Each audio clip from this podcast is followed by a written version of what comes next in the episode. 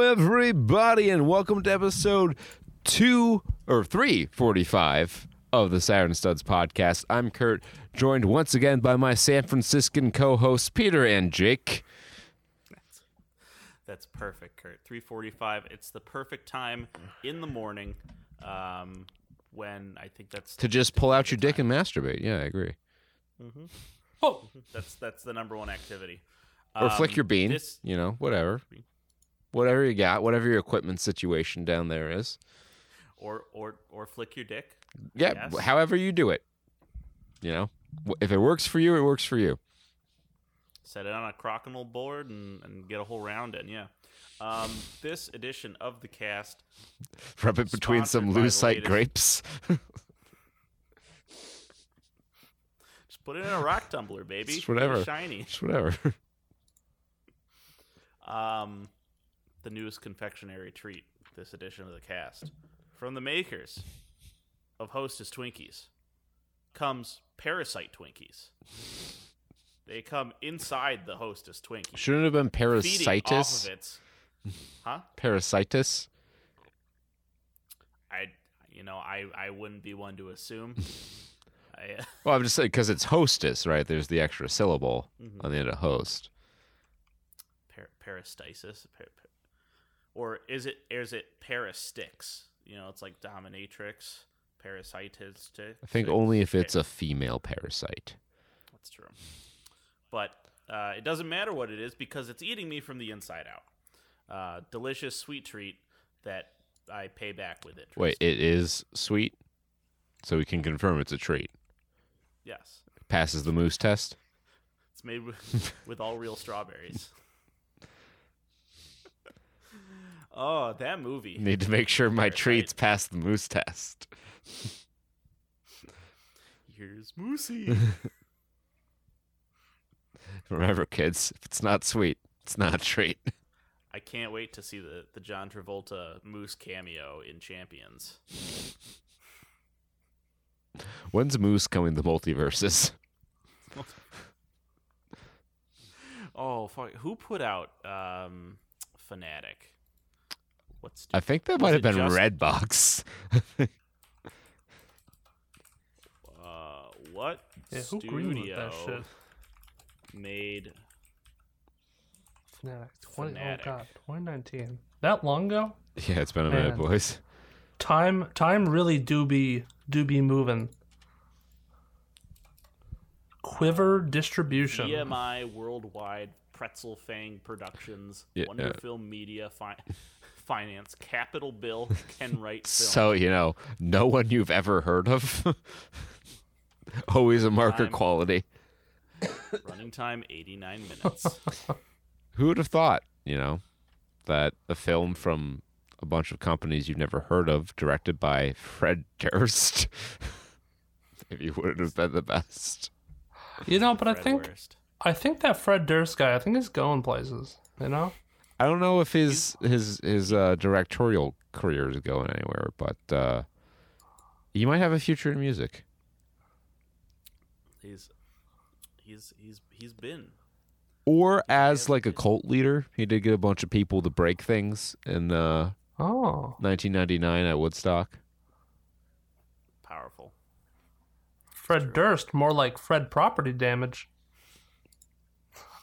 And uh, we're also going places. Whereas, yeah, What what is the We're- place? We're coming at you live. So I did sync this week up with whatever we watched. We're coming at you live, as always, from our small little Pennsylvania high school sound booth room, uh, where, you know, we might bump into a young Dwayne Johnson as we watch the first six episodes of the new Rock TV series for our 90s winter. Um, so we're gonna we're gonna take a look at that. Um, Wait, what does The Rock have to do with Pennsylvania? Uh, Pretty sure uh, he, according to Google, um, I thought he grew up in he ex- Florida. He explores his childhood years living among, amo- amid influential wrestling icons while his dad wrote The Fame and Business, his rebellious teenage years attending high school in Pennsylvania, and his football years teamed up with powerhouse players at the University of Miami. In his telling, Johnson explains that while his experiences have been larger than life, he remains a down to earth guy who still relates to uh, the American people. Yup, just your casual multi multi millionaire So in every movie ever made. let's see. Johnson was born in Hayward, California, May 1972. Um, he lived briefly in Auckland, New Zealand. Interesting. Huh. Um, I mean, we knew that because we definitely watched the show, which probably covers that. Yeah, I'm sure. Uh, let's see. I'm looking for Pennsylvania here. All right. Johnson attended Montclair Elementary School in Charlotte, North Carolina, before moving to Hamden, Connecticut, where he attended Shepherd Glen Elementary School and then Hamden Middle School. Johnson attended President William McKinley High School in Honolulu, then Glencliff High School and Mc- McGavock High School, both in Nashville then Freedom High School in Bethlehem Township in Lehigh Valley, in Lehigh Valley, where he graduated in 1990. So he went to five high schools, Yeah, and one of them was in Pennsylvania. we made it. It counts. I guess that's where his diploma's from. So maybe that's the one he connects to most. But holy Yeah, shit, so what a strange. globetrotter! I mean, I guess with your dad in the wrestling business, you'd move around a bit, yeah, going from territory Yeah. to territory. that's nuts, But who the fuck leaves Hawaii to go to Nashville? right? He's I'd be like, sorry, Dad, you're great and all, but like, it's sweet. that's how he got so powerful. He took the route that, that no one else wanted to. It's like a real life Easter egg. Unlike, you know, Easter eggs. Which are Which know, are the eggs of are real. rabbits. Yeah, your rabbit, your casual rabbit eggs. I'm very sad that there is no no weird rabbit hole I can go down with like Dwayne Johnson merch. You know, it the funniest thing I've seen is just his Black Adam action figure and it's him just like generally pelvically thrusting while he screams into the air. It's about it's about as ba- as good as it gets. So, Um, um, not to bring it back to the fanatic here, but I'm going to bring it back to the fanatic here. The trivia for this movie is pretty sparse, but of the uh, of the few factoids that they have accumulated, uh, the top one is that Devon Sawa, who plays the um, the the celebrity being stalked, uh, was the actor who played Stan in the music video for Eminem's song Stan. So he himself was an obsessed fan. little, I'm sure. I'm sure that played a huge role in his casting and not the fact that he agreed to appear in this movie directed by Fred Durst. They only chose the best of the best. They looked for that real life experience. oh, this cannot be true. And yet, A- here we are. apparently Moose is John Travolta's favorite character he has ever played. no. That feels offensive. So says this unvetted information on IMDb. That can't be true. I want to see. You know that. I mean, it wasn't probably made up whole cloth. That was probably taken way out of context from whatever interview he was giving. But I want to hear that interview. Yeah. Where he's like, where he has to talk up the fanatic. He has to promote it. And he's and he's sitting in the little director's chair with Fred Durst. John Travolta took the role of Moose as a tribute to his autistic son Jet, who passed away in 2009. Oh, I'm so sorry, Jet. holy fuck. That feels. That feels more offensive. Yeah, I don't know that that's any better. Uh, this movie is loosely based on a real event in director Fred Durst's life, in which a fan of the band Limp Bizkit, parenthetical, of which Durst was the vocalist, because you only know him as accomplished movie director Fred Durst. stalked him. Moose's way of dress, the Hawaiian shirt, the shorts, and the kind of bad sneakers was based on the clothes that Durst stalker always wore. I suppose so says Fred Durst. No, Travolta's favorite favorite role has to be Sean Archer from his pivotal role in Face Off, which I can only hope he is getting ready to do a reboot of with Dwayne the Rock Johnson because he is bald as a motherfucker. They can put a wig on I him. mean, or Nick well, Cage so could is shave his head. no, The Rock. The Rock is going to compete with him. No, but it he needs has to be to be. Nick Cage. The Rock. Well, he'll, the Rock he'll can come in there. be w- another FBI agent. He'll come in there as a No, cameo or be- something. He's going to be the island of Alcatraz. the faces have been swapped. you can't just have Face another off. guy in there. This- it's the three body problem all over again.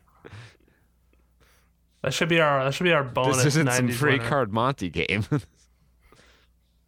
Just imagine Nick Cage faceless on the street playing with the faces. Find the pretty lady. Find the pretty. Oh, they're all dudes because it's all. and none of them are pretty because their faces have been cut off. What if they? Oh, what if they merged like, like twins and Face Off, got together? Arnold Schwarzenegger and Danny DeVito switching faces. Faces. I'd pay to see that. Absolutely. All right, just like people want you to pay to see the movies that are coming to a theater near you, in our segment Trae Watch. Um, point of order: they are not coming to Trae Watch; they're already on Trae Watch. The theater is not in Trae Watch.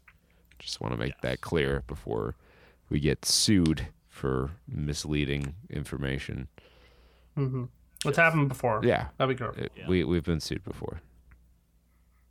We, They were uh, dealt with there's a- swiftly and fiercely. There's a certain producer that we're no longer allowed to reference. Legally, we can't the mention his name, but Uh, I'll I'll give you a hint. I, I am not allowed to say Brad Grammer's name on this show. No, I mean he can say it there because he's just explaining how he's not allowed to say Brad Grammer's name.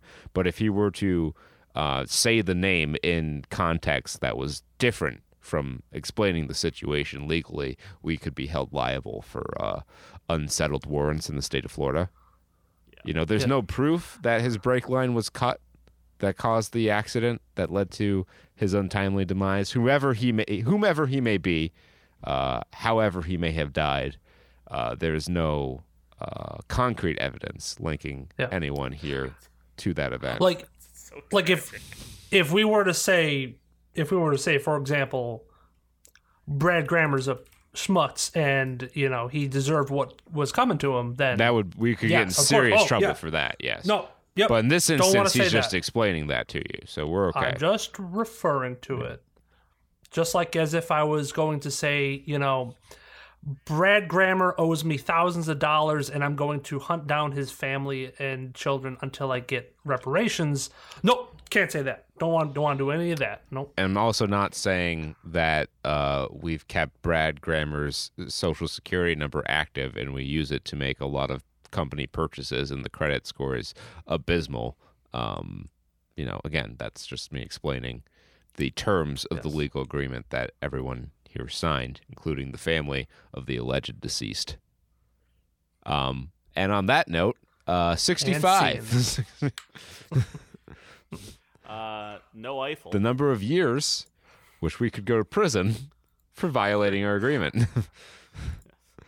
um, you'll notice that there is a distinct lack of blue uh, in in a lot of these shots in the trailer. I'm not feeling like dabu dee dabu die. He, Adam Driver will not dabu dee dabu die. uh, this joins the uh, this is the latest entry into the years cinematic universe.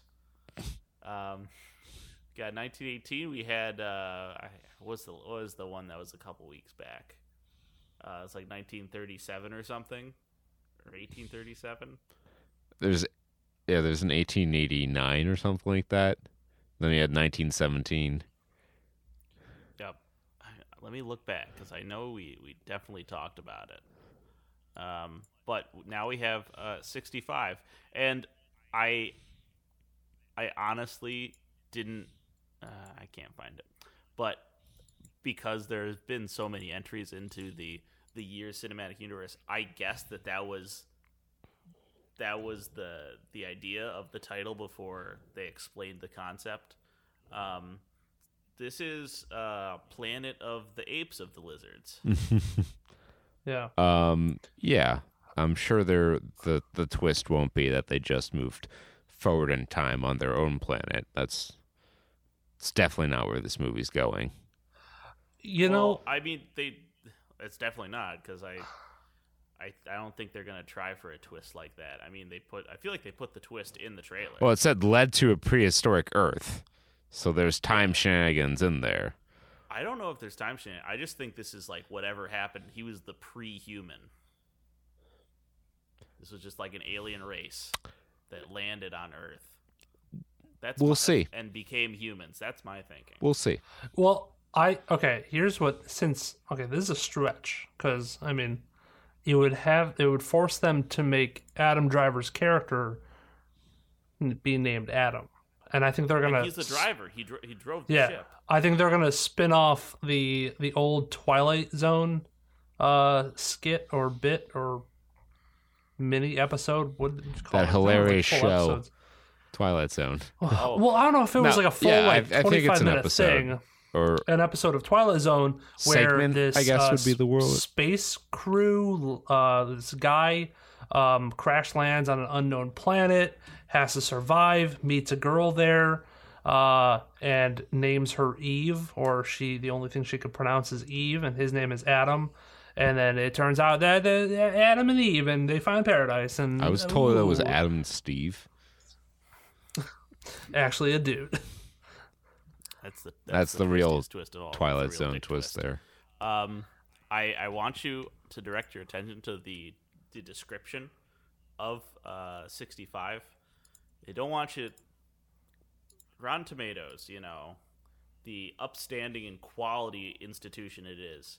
They don't want you to go see 65.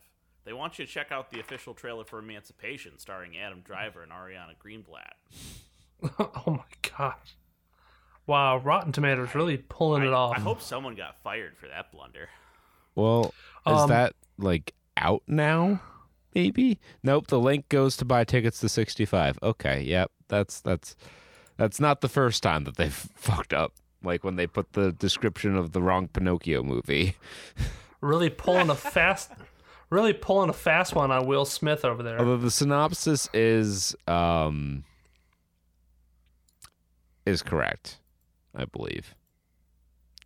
Mm-hmm. Um yeah, I mean it's it's interesting. It's nice to see uh It's and it's Sam. We should know that Sam Raimi. is a Uh, producer. so I, yes, so I really hope that um, someone gets their art. Like there's got. I hope there's a dinosaur disemboweling someone in gory fashion in this movie. Um, somebody in the comments wrote, "This is the closest we're ever going to get to a Turok movie," and I'm okay with that. Um, so I did a little digging here on Scott Beck, who is one of the directors on this. There's two directors, and they both wrote the screenplay. Um, Scott Beck has done a lot of horror movies. Um, he Haunt, Nightlight, The Boogeyman, which is also upcoming. Is that a reboot of the older movie by the same name? A Quiet Place, Quiet Place Part Two. So uh, yeah, this this is definitely going to lean more into the horror side of sci-fi horror. It would seem, given the given the folks involved. I'm ready for some some fucking dino kills. Yeah, I'm. See, I don't know. I- I, they're going to get terrorized for sure, but when there's only two characters in the movie, can't really afford to kill any of them off until like at least the end of the second act. So I feel like it's going to be a lot of near misses. Maybe they may also uh, get into the cryostasis passengers. You know, it's like when a bear gets into a cooler at a campsite. or or, or into a bunch of cocaine. Oh, cocaine bear. Where we, I feel like we have to review that when it comes out. Um, yeah, it does kind of feel that way, doesn't it? Uh, I guess we'll stick with the horror vein. Scream Six. Uh, yeah, it keeps on coming. When you you know when you got a good idea and you got a lot of a lot of bulk scream ghost face masks, you just gotta keep pushing They're they are. I will give them credit. I don't even remember Scream Five. Was was Scream Four the reboot or was that Scream? No, no. Scream Five was Scream the reboot. Five. Yeah. Scream Four came out in 2011. I there was a YouTube thing that popped up right next to it. That's how I know that. Um, I'll give them credit. They are kind of changing up the formula. Um, because they're it's in New York City. They're doing a whole uh, Jason takes Manhattan vibe to it. um, the uh, the worst movie with the the take Manhattan suffix appended to it. Um, but yeah, Jenny Ortega's in in everything right now. It seems. Yep. Um, I will note it. So, if you can believe it, this sixth sequel might not be so original. Uh, I noticed that they took the the title gimmick right from fucking Resident Evil. they, they, You know, if it works, it works, baby. I mean, yeah, it, it, it, it works all right. You see, my my problem with this trailer is the scene they set up in the trailer. Like, there's a bunch of people in the ghost face mask, but he appears to stab a girl. He's gonna get the shit kicked out of him on that subway car. It's full of people. I don't know. Well, you might have a few people like going to work, be like, "Not my problem. I'm gonna be late. I gotta punch into Starbucks."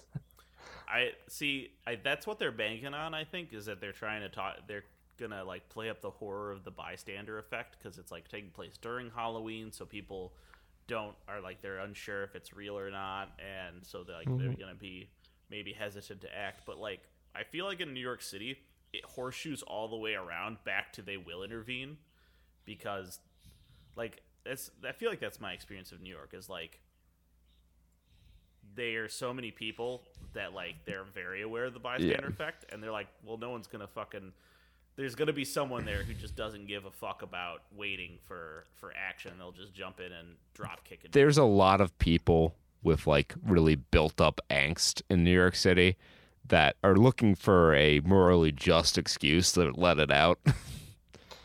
Boy, I'd love for somebody to just start a fight with me right now. I definitely Oh, don't want to get that in a guy? fight right now. yeah, I definitely don't have anything to do right now and want to fight, punch somebody. I, I would so kick their ass right now. so you guy know uh, a chip on your shoulder that saying yes. uh, that was i think an actual thing at one point like in in the early 20th century where you would walk around with like a little board on your shoulder and you, it was like an open invitation for someone to fucking flip cup it off and then you just start fighting them Let's look into it. You want to you want to know a little another little fun fact? Your mixed drinks are closely related to the asshole of a horse. Traces back. come again Yeah, cocktail. oh Um, yeah, yeah, your old uh, old drinks um, used to get. I don't know why the beginning of the story started off with so much of a history about like, like what what dr- mixed drinks used to be before ice, because it was definitely very different. Um, because they used to be called uh slings, um, and then uh. Uh, they would add bitters to them, and that's how you get like some of the and- uh, so they'd have bitter slings because bitters used to be like a hangover cure. Um, but then at horse shows, um, to um, when that thing when they were selling horses, uh, they would have to gauge how fast a horse was based on its like vir- uh, virility and its um, just appearance of the horse. And one way to measure that is by the tail. If the tail is up, if it's up in the air, it's going to be really spunky and fast. Um, the- and the, the top of the line most advanced sports science of the 1800s Yeah. So a trick that they would do is they would take their whiskey drink the with folds, bitters in it, measure the folds in the horse. and and they would shove it in their ass. They would shove their alcoholic drink in their ass, and that would make them freak out a little bit, and they would cock their tail up in the air. Um, so then that eventually moved its way into bars, and they would say, "Hey, you want a drink that'll really cock your tail?" So what you're telling me is boofing has been a thing since time immemorial. Yes, except I- horses did it Like I said, you you look at that, look at that uh, that graffiti from Pompeii. Humans have not evolved at all.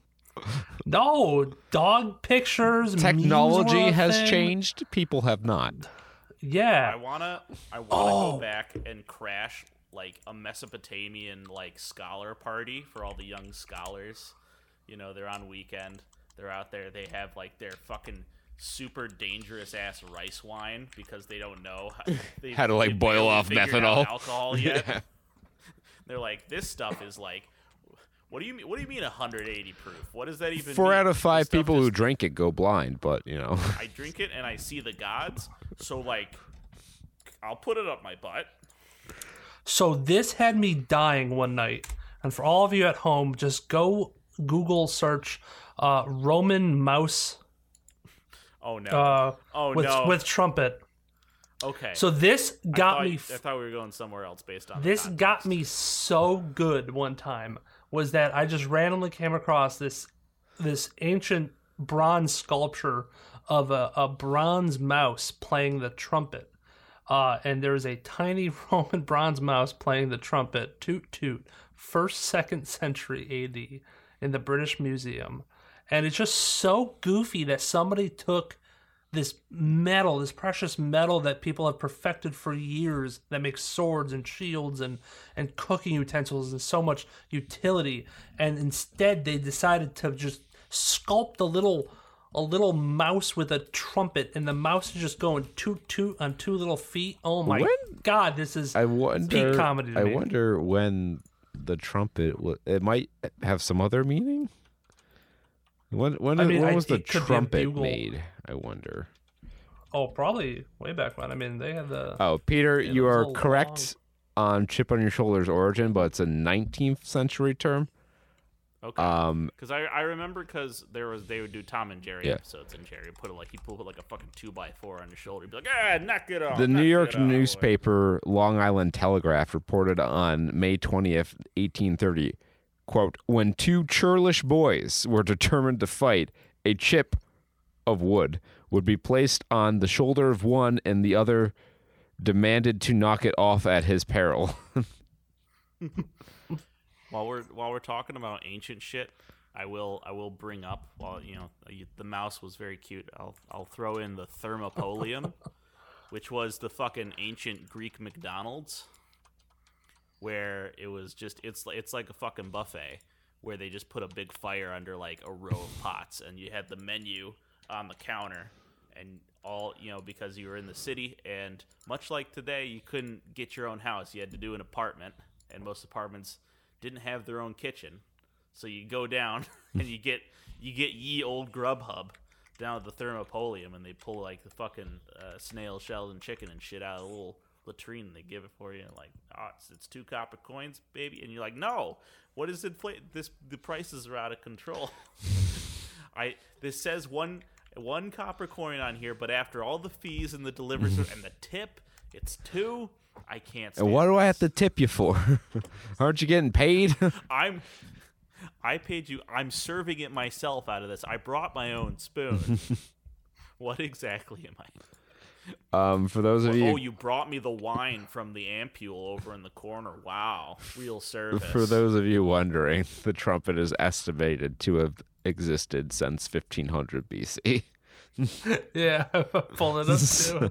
King. So King it was. It could have been a trumpet. yeah, good. It's on. It's on the table. What else would a little mouse be playing? I don't know. It Come could on. be some pagan symbol that I'm not aware of. You know, like those uh, cave paintings in Arizona Yeah. with the dudes that have like trumpet noses or trombone noses or oboe. tromboses. Maybe it was maybe it was like they just heard about an elephant and they were like they just got it really wrong. they just royally fucked up. Why is there more information on this little? Tr- There's so much information on this. this is crazy.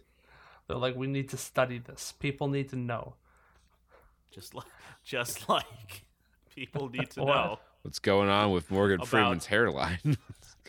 That's my man. exactly where I was going. Uh, a good person. He is Morgan Freeman is a good person. yeah, um, old black man. You know, in in a weird way, this is a little bit, but not. It's it's simultaneously a little bit and not at all like Black Snake Moan. Please. older black man uh befriends uh promiscuous white girl. And uh that's that's about where the similarities end. Except it's Florence Pugh. yeah. Which who's is, um, playing a high school girl when she's like 26 Yeah, that's a that's a gap. That 70s show moment, from with the exception of Mila Kunis. Yeah, from writer director Zach Braff, who you may know uh, as JD from Scrubs. Also, that guy with Donald Faison in the T T-Mobile commercials. hmm Um, That's true. And the, I guess was he the director of Garden State? yeah, I guess so. That's what there. they they've pulled up in the beginning there. I don't I don't remember that movie.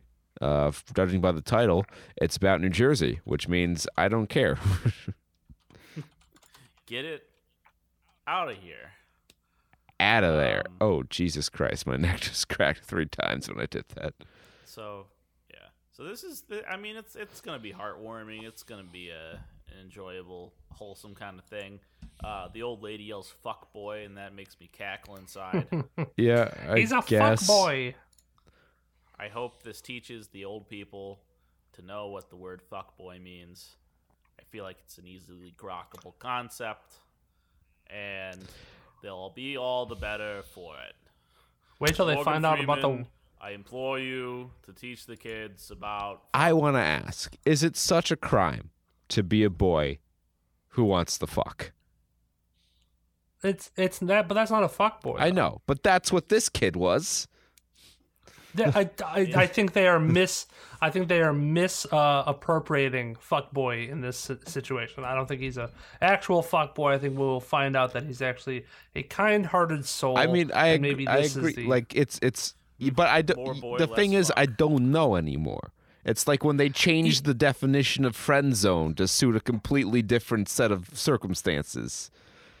So what they did here is they kind of melded like an old concept with like a new concept. Like the old concept, the new concept is just the, the vernacular of saying "fuck boy," he's a fuck boy. That's what the kids are saying these days. The old concept is like jumping to conclusions like straight away, and just like the old, uh, "You better bring her home on time. Or I'll still be cleaning my gun here." You know, Ooh, dee, dee. I- and then uh because it's like they're they're all protective of the the the little girl in the situation and Mm-hmm. gotta gotta make sure they're not being harmed Yeah. I um so I think I think about what movies are coming out right now, right? And here's my hope.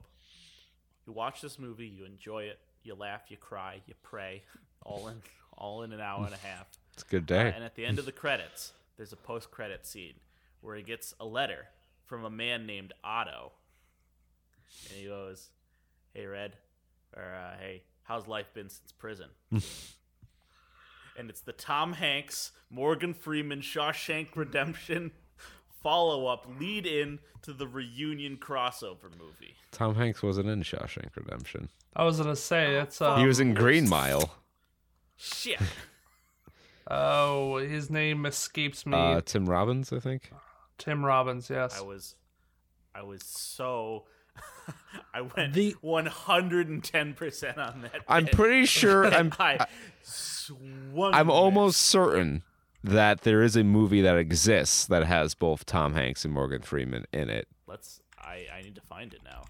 Um, Apparently, Garden State uh, was the uh, progenitor of the manic pixie dream girl trope.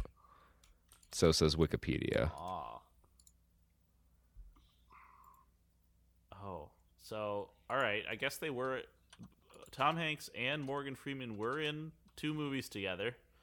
Uh, one is the 1990 uh, Bonfire of the Vanities, which also had Bruce Willis and Kirsten Dunst. Well, that's an interesting, And Melanie Griffith. interesting cast. Um, and the other one was Magnificent Desolation, Walking on the Moon, uh, which was the Buzz Aldrin story. Uh, that also had Matt Damon and Bryan Cranston How have I never and heard John of this movie? Well, it, it's just another one of those movies with a bunch of big name actors that the studio tries to cash in on. Uh, bon- the Bonfire of the Vanities was a box office bomb, grossing just fifteen looks so against a forty-seven million dollar budget. I mean, it I just looks I'm so bad. For 90s month next week. er, 90s The week. controversies surrounding this film were detailed in a 1991 book, The Devil's Candy. The Bonfire of the Vanities Goes to Hollywood. Well, I know what I'm reading next. I know what. Okay. um. oh, so it was. uh, oh, I guess it was just Bruce Willis being a being a dick. Well, I can see that. Oh no. Huh. Kind of glad he's got brain issues now. Fuck him, am I right? I love how the whole con like the fucking controversy of this movie was like Bruce Willis was kind of a dick because it was like really hot on set that day. Even the fucking even the fucking uh, drama sucks in this. Yeah. All right. Well, enough fucking around. Let's find out what the big trailer this week was. Dun, dun, dun, dun, dun, dun, dun, dun. It's eh, Spider Man showing up. It's showing up. Uh, uh, one second. Showing up. It's it the showed up to story of- interrupt my review of Across the Spider Verse. every every art major. This is their biography. showing up. Some of them couldn't have even been bothered to do that.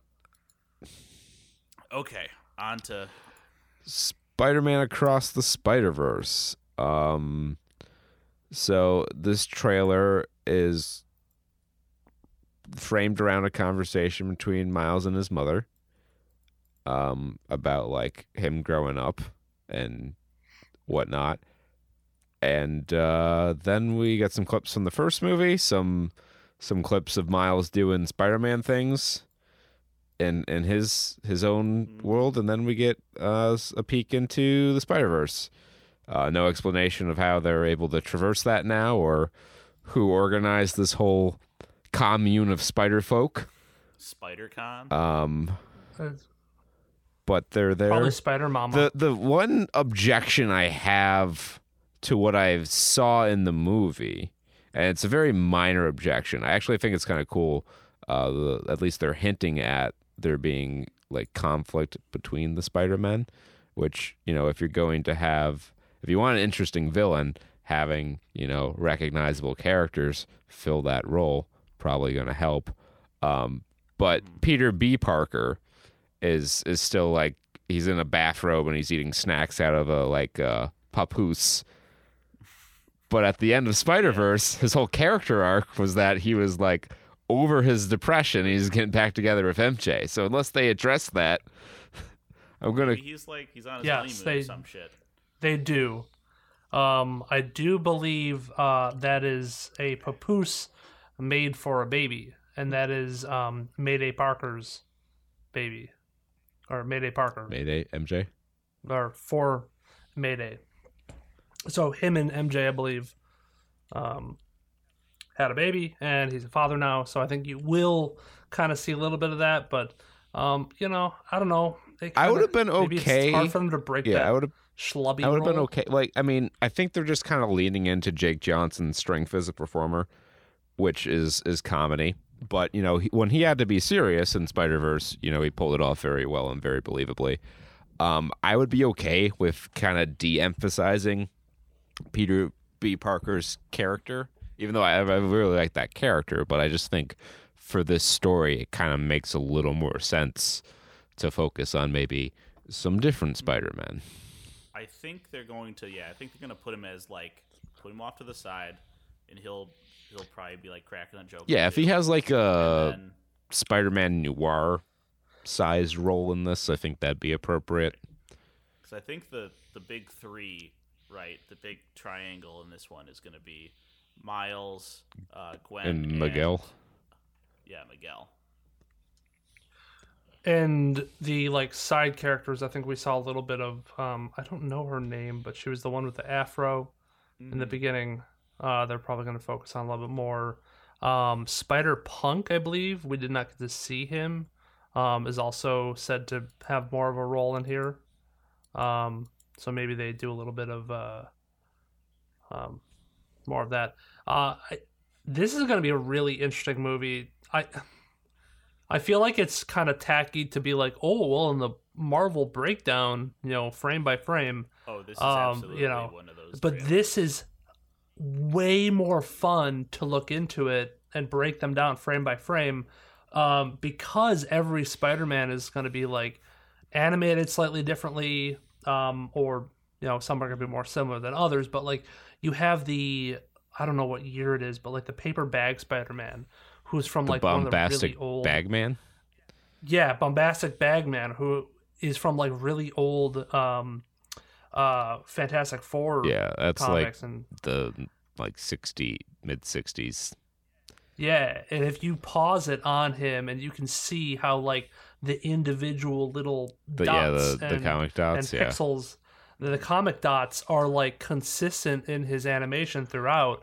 Uh it is really really cool and it adds just a different kind of uh, Oh, I- animation feel I to wouldn't it. be surprised if every single Spider-Man had their own like two-person team dedicated to them or some shit like that. Yeah, I and wouldn't be surprised. because that I mean this is absolutely like where they just they'll just pack in the cameos by the dozen in the background. The only one I but the only one I care about, and you all know this, is Japanese Spider-Man, Yeah. and uh, I want to see him jump out during that battle, and he jumps into his leopardon, just starts just start going to fucking town on boys. I'm pretty sure you'll maybe get a clip of him doing the, the thing into the robot and it'll like malfunction or something and it'll be used as a gag. I don't think you're going to get a lot of Japanese Spider Man.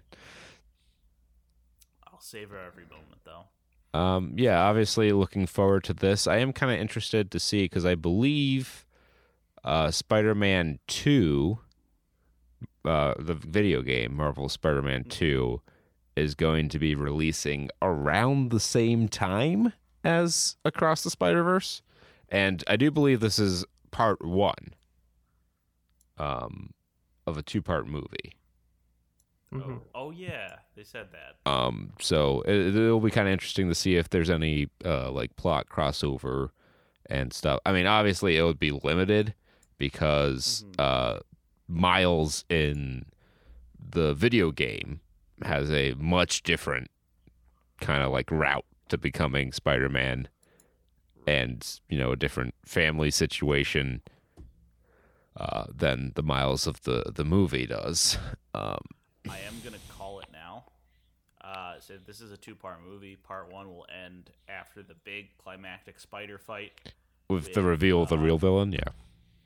The reveal of the real villain, and or our our heroes being uh, stuck, stranded in a strange world, and they'll need to get back to solve. You know, as the villain goes on to to uh, enact their their plan. that I I, think you're also going to see. I think you're also going to see um, Miles's parents, or at least mother, be at, put at risk. I think with the the more lines that she had in this than the entirety of the first movie. Um, I think they're definitely trying to like play up maybe that uh, emotional response and that motherly Or figure. it's a red from her. herring, and his dad's the one who ends up getting it. Could be. We see a picture of him. We see a couple member berries of of the dad, and they're like member Jefferson him? Davis, which is kind of a funny name considering that was the president of the Confederacy. I got two last names. what do you want? Um, so across the Spider Verse. Oh, and there's a photo here on the uh, Wikipedia page that looks like they're fighting uh, the Spot. Mhm. Um, so Okay. perhaps he is involved in this uh, in a greater role. Yeah. If there's a fight. If there's a fight scene, fight choreography with the spot. Well, well, the the image that treat the to s- the watch. still the still image is pretty neat. Um, I'll see if I can't link it in the chat, and I'll then I'll pull it up for the audience. The- um, you know, you can see Miles is kicking into a portal on the spot, and um, it's his leg is being redirected to nearly strike Gwen. Mhm. So Mhm. Yeah, the uh, the the theory crafting that I heard was um, that the Spider-Man what is, what is his uh the the future Spider-Man. Yeah, 299 is running this college of Spider-Men, and for whatever reason, Miles is not allowed to join. Um, that's uh, from that's also directly ripped from like uh, the director. Um, So it's primary source. well, I think he. I mean, I, Not so much I if it theory the crafting, director. but the director saying it. So I mean, he alluded to like Miles not being involved with it, um, or not being able to for whatever reason, and then that forces him kind of to uh, ally himself with the villain, um, thinking he's maybe a good guy who can help him in some way, and then um, maybe go against the rest of the Spider-Man. Where I think we see that conflict over um, the school, and he has to like break in or something. Um, and then in the end it's it's the whole switcheroo where the spot is uh the actual villain and and miles has to turn Well executed. to the other I spider-man think for help. that's that's fine. Um, I Yeah. think it's a little maybe less interesting than some of the other ways you could do like a machinations kind of plot. But I have utmost confidence in the team behind this. Uh, the original is amazing, um, and even if you know the sequel is rarely as good, but even if this is like seventy five percent as good as Into the Spider Verse, it will still be an amazing movie. Yeah. I- yeah it i mean the trailers itself are a joy to watch so uh, the- the movie i think is going to be fantastic to watch If any- regardless if the story is mid Yeah, and if any movie could dodge the uh, the CG, the great CGI burnout of of like 2022, uh, this would be it. Yeah, This would be the one where they say, uh, the animators would be like, "Yeah, no, I don't care about any of the things I'm working on. We, I, I like doing the Spider Verse thing." Um, it's it's uh, Uh-oh. honestly Peter got Thanos Ro- snapped ro- out of almost existence. a uh, a benchmark. Um well uh, if i have to pick and choose between a cg movie to watch i would rather watch Yeah, spider-verse over uh, avatar the way of the Literally Water, anything because else. uh, the the real reviews are coming out. yeah, I've Um, I've seen even the- some bad press. yeah, yeah. The uh, the money pit dried up for that, and um, we got him back. hooey, hooey. It is uh concerning. Yeah, Not concerning. I am I am so excited for this movie. Oh, to I am- bomb. bomb so. I am hard. I am ready for Avatar two to just lay a fucking Go egg. Avatar number two. the way of the brown water. Yeah. Seriously. Um I maybe maybe I mean we decided we're gonna review it, so yeah, guess I will have to give my money to it. But uh I'm excited to see what the first initial numbers are next week. Yeah, it should be interesting. 'cause- for sure. Yeah. Alrighty. Um, avoiding dead air as we uh get ready Transition into the to follow up, move over here to uh the follow up where we follow up on our where we will be following up on them, following up like a um, boomerang, like a cinematic boomerang. the circling uh, box office? for Smack you in the domestic back of weekend 49 uh, covering december 9th through the 11th uh 2022 Still has the World Cup Qatar tag. i on guess it. that's Um, just what they think is affecting Yeah. the box office is that your that's excuse? how they're explaining it away oh um okay i figured out why we can't hear peter um Ah. you're not in the call you're not in the group call apparently. I can. Oh, that's why I can't see him. I can see him on his thing. Um, One, one moment. so this will be fun to edit. Um, so as we combat that technical issue, um, we will. I'm here. I'm loving Yes, we got him back. Back. We snagged him. It's the. It is. This the will be very currently- confusing for anyone watching the video version because his audio was feeding in the entire time. I just couldn't hear it. Oh yeah. um, it's the most beautiful of technical difficulties. Uh, it's because of the gigantic winter storm that is blowing into town tonight. yeah. Yeah. Meanwhile, I just got a whole fuck ton of rain. Uh, it's been raining all day. I did not want to get out of bed. The worst feeling in the world, or maybe the best to some Oh, people. Are they gonna give you a rain day, Jake?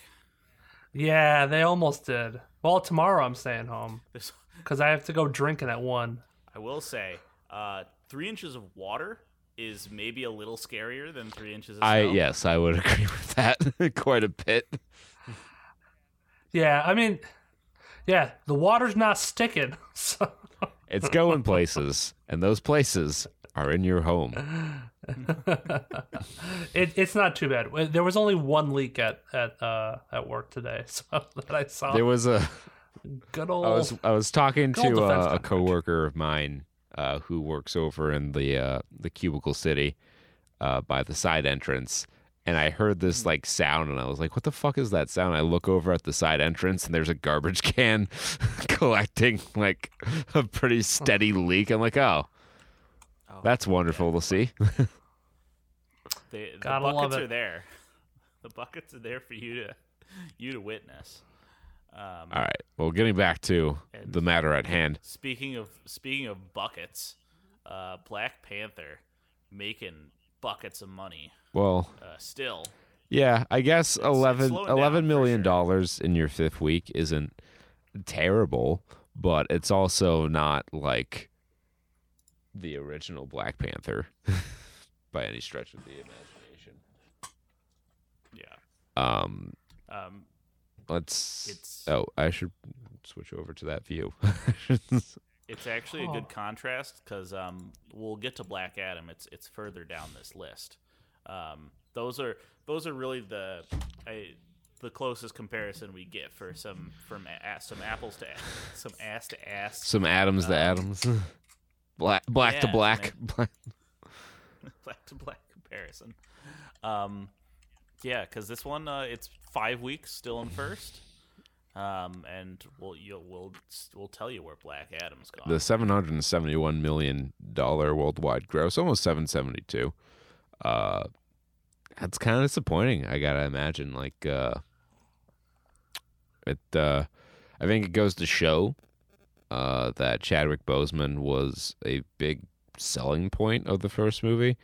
Um, although I think a more reasonable explanation would be the whole fact that this is post-COVID, and uh, it wasn't as good as the first one. yeah, that's just that's that's the long and short of it, or, or I guess just the long of it. Yeah. Uh, Violent Night maintains second position with an $8.7 million uh, weekend. Yeah, I just realized there's been there's like no movement for the top half of the box office this week. That's pretty stable uh, condition. Um, although Black Adam did rise a spot.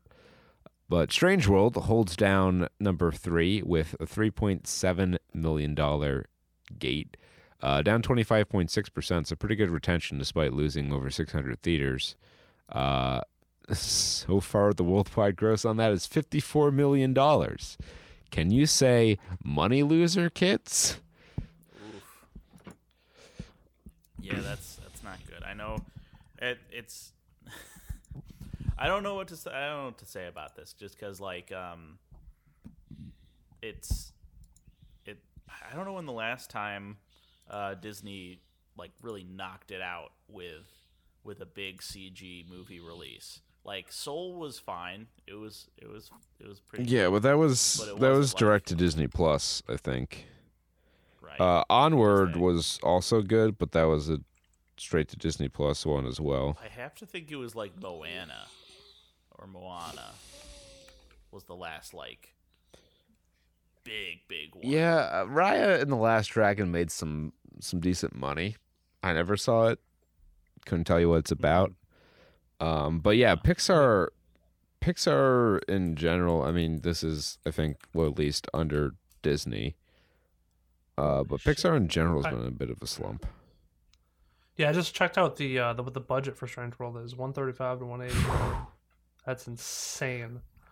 Yeah. That's I I feel that that's super inflated. Like they should not be putting. I, Oh, I understand animation's very expensive. Like you can't know, but, like, I don't know, cheaply make it you shorter? can't cheaply do an animated movie. You could cheaply do a live action movie. Yeah. Mhm. Um, so And- looking at the Pixar releases, the last whole set, we have for, going backwards in time. We have uh, Lightyear, Oof. Uh, Turning Red. Uh, that got a lot I- of positive like- reviews, but I think that was a straight to Disney Plus movie. Uh, Luca, Yeah, that was kind of mid. uh, Soul. Oh, and Kanto Onward. was probably the last really big one. Um, I don't think that's Oh, a Pixar, did- Okay, but I, I that is the last like Disney CGI movie that I feel like was the you could call like a hit like that. Uh, yeah, Pixar did Onward, Toy Story four, Incredibles two, and then like Coco, which was like 2017. yeah. Well, Incredibles 2 was good. and then and then they're coming out with Elemental. So it's gonna in it's in June 23. So um, we're gonna get we're gonna watch. We're gonna get And- Spider Verse, and then you get you're gonna get. I I want to be called moist, and I think that's okay to say. And uh and Inside Out 2 we're also going to get eventually, which is I mean I thought Inside Out 1 was fine, is but so like reminiscent of Inside Out already.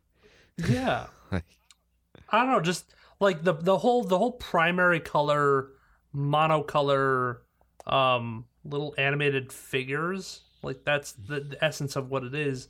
And then probably like the feelings with what they're made out of. I don't know. It seems like it's going to be a Yeah, similar I type do- story, just with different. I do plot have a feeling that Elemental is gonna be uh very similar in that like all the different types of people have similar personalities that are probably like dominated by a singular uh common trait.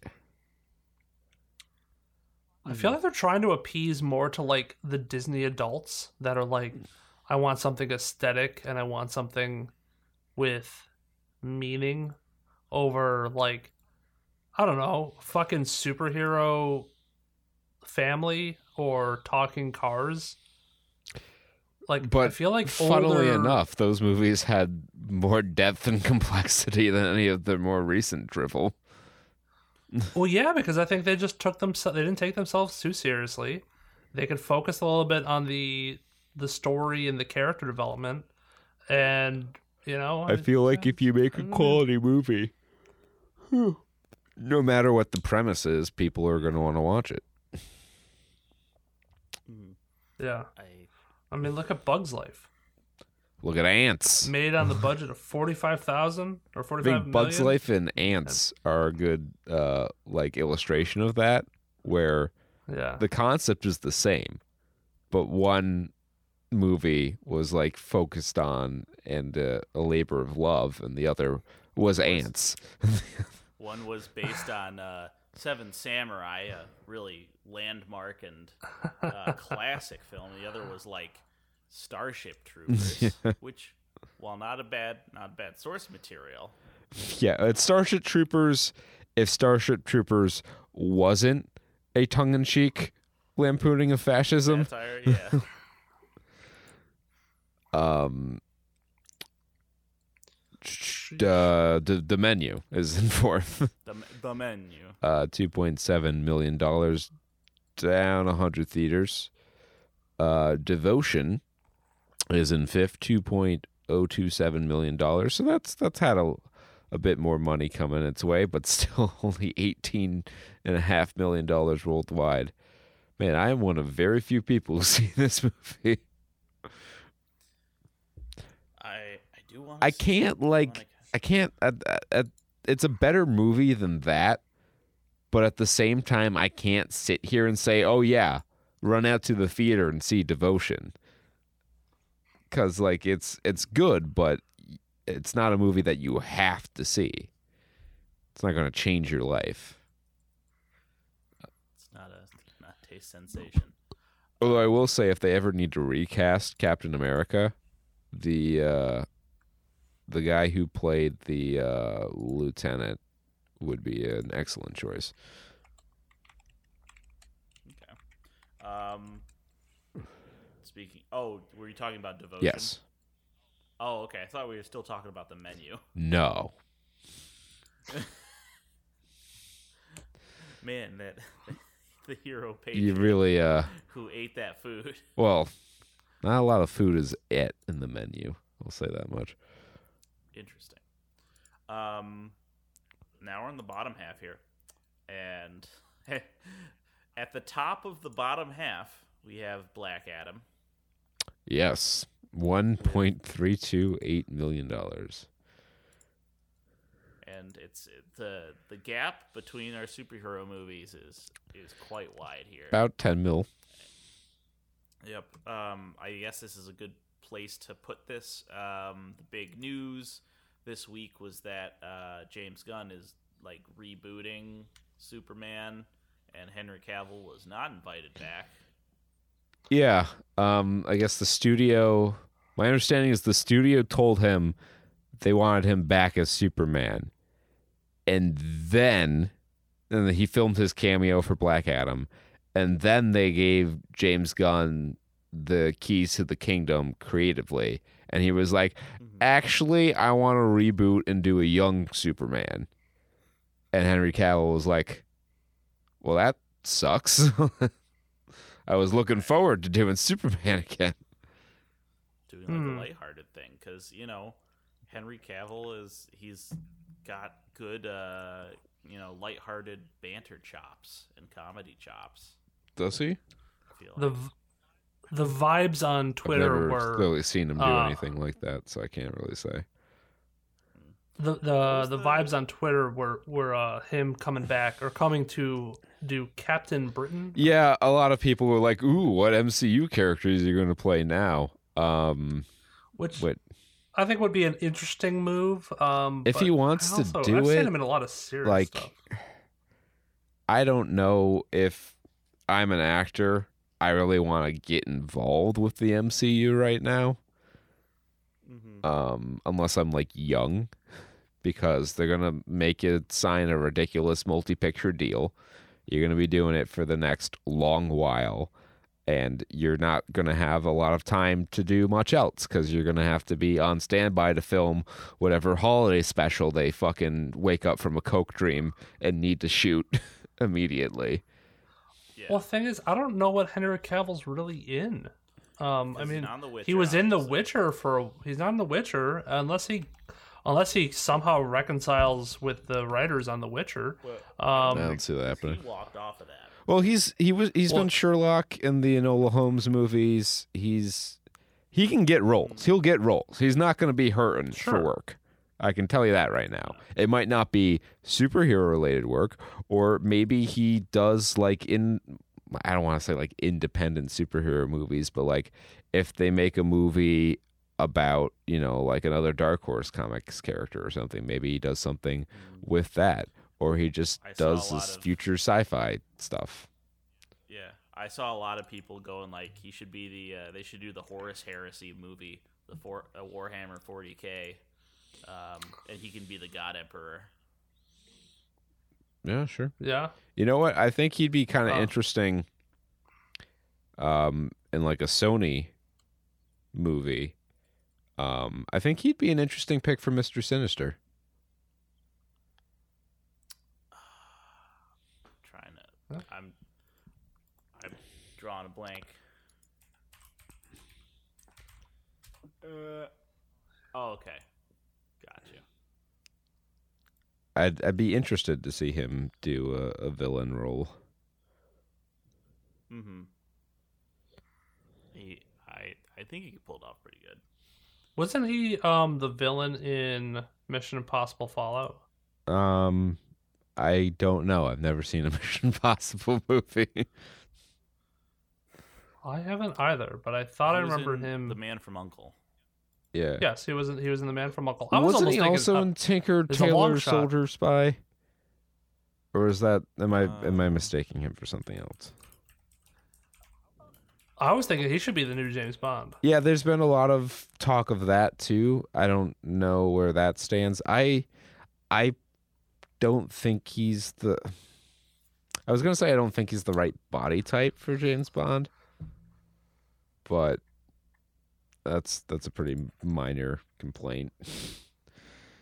Bulk Bulkin Bond. Yeah. Yeah, he doesn't have the feet for it. Ah, protein Think- martini. Shaken, not stirred. Ha- I'll have a creatini. S- stealthy. No, I'm just gonna blow shit up with my rocket Rambo. launcher. I'm the American James. you know, we secretly watched a, a James Bond movie for the feature this week. That's true. Um I, I Yeah. believe that now more than ever. we'll we'll get into that uh, during the review segment. Um, in seventh, The Fabelmans, uh, which has an 8.0 on IMDb. So apparently, this movie is actually pretty good, despite the fact that it's making zero money, and it's made s- hot Oh, made, made less than eight million dollars worldwide in five weeks. with with like the slowest rollout because it's what it's, it now it says it's been here for five weeks. Yeah. and it's only in it's less than a thousand theaters, and that's going up. Yes. Like I've we've seen slow rollouts, and this is like beyond that. There, there must be some reason that studios do them. That's all I'll say about it. Like I was gonna say, the whale's doing its like, like slow rollout for the whale, and uh, I mean it's technically out now, but it's Good in, like, luck no seeing theaters, it, and unless you live in like New York City or Los Angeles. I just checked showtimes for AMC and Cinemark, and starting the twentieth, um, December twentieth, it's it has multiple showtimes in multiple Well, theaters. Yeah, all around would- me. uh, that's probably its wide release date. Yeah, I will say I don't know what the the uh, details of uh, the theaters it was in are. Whether a theater might count as like a film, like a festival kind of showing. I I don't know about that, but like it's not in the top ten, so we're not going to talk about this in the top ten. But um, it made a sixty thousand per theater take off of the six theaters it was in. I don't know how you get to those numbers Well- unless it was like a festival stadium or some I shit like that. so at six theaters, that really feels like premiere numbers. So it could have been like a you know a, a several fa- hundred dollars a head sort of like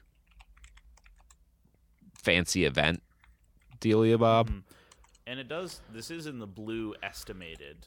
Um, yeah column. So let me see. Uh, the whale premiere showing.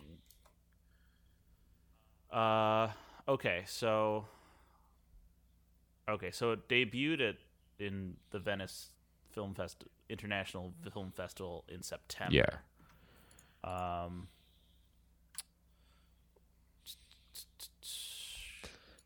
I don't know. It's not. It doesn't really say a lot about. I guess the, people uh, have been able to watch it for a while Um, I do remember reading uh, part of a review. I stopped. I I didn't get much past the sub headline because I don't want to be spoiled for it. But um, I think the headline was yes, Brendan Fraser deserves an Oscar for his role in The Whale, but the movie itself is a bit of a mess. So we'll we'll see how that bears out uh, when we get a chance to I watch it. Renaissance. Yeah, I mean, hey, I'll, I've I've watched a lot worse movies because Brendan Fraser's been. There's a baseball movie Which reminds me, with Brendan Fraser in it. It was not very good, but it, this was the early days of Netflix. That's true. You, just, you had to get what was on there. Um, I which reminds me, I do it. I need to catch up on my Doom Patrol. Yeah, I. The, I think the last episode I watched was the one with the fucking Nazi puppet show, and I was like, "This show is peaked. I don't think we're gonna get any better than that." yeah, um, yeah. I probably stopped watching right around when the whole the whole DC, the DC universe, fucking collapsed in on itself. Because I was watching shit on there. oh, I, I use that more than any other thing between reading the comics and watching all the shows on there. Yeah, because they. I guess there's a new season of Harley Quinn out too. So Oh yeah, that's right. Is it is it completely out? I gotta. I there's. I gotta guess. Guess I gotta get back in on that shit. I think they were coming out um episodically or weekly. Not my. Uh, Right, I gotta go spend some hours watching it. Like number eight, release the Met Opera The Hours. Um, it's a Fathom event, so it Yep. had had like one week release. It's the Met Opera. It's a it's Christmas and it's opera, I don't- sure. I assume the hours is the name of the play or opera, but uh, no information really to be plundered from the uh, the page here on Box. Office Mojo. What is what is the opera? What is the hours about?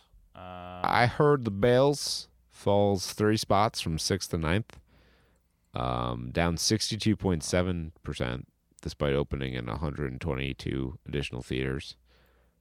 Good enough for seven hundred fifty two thousand dollars.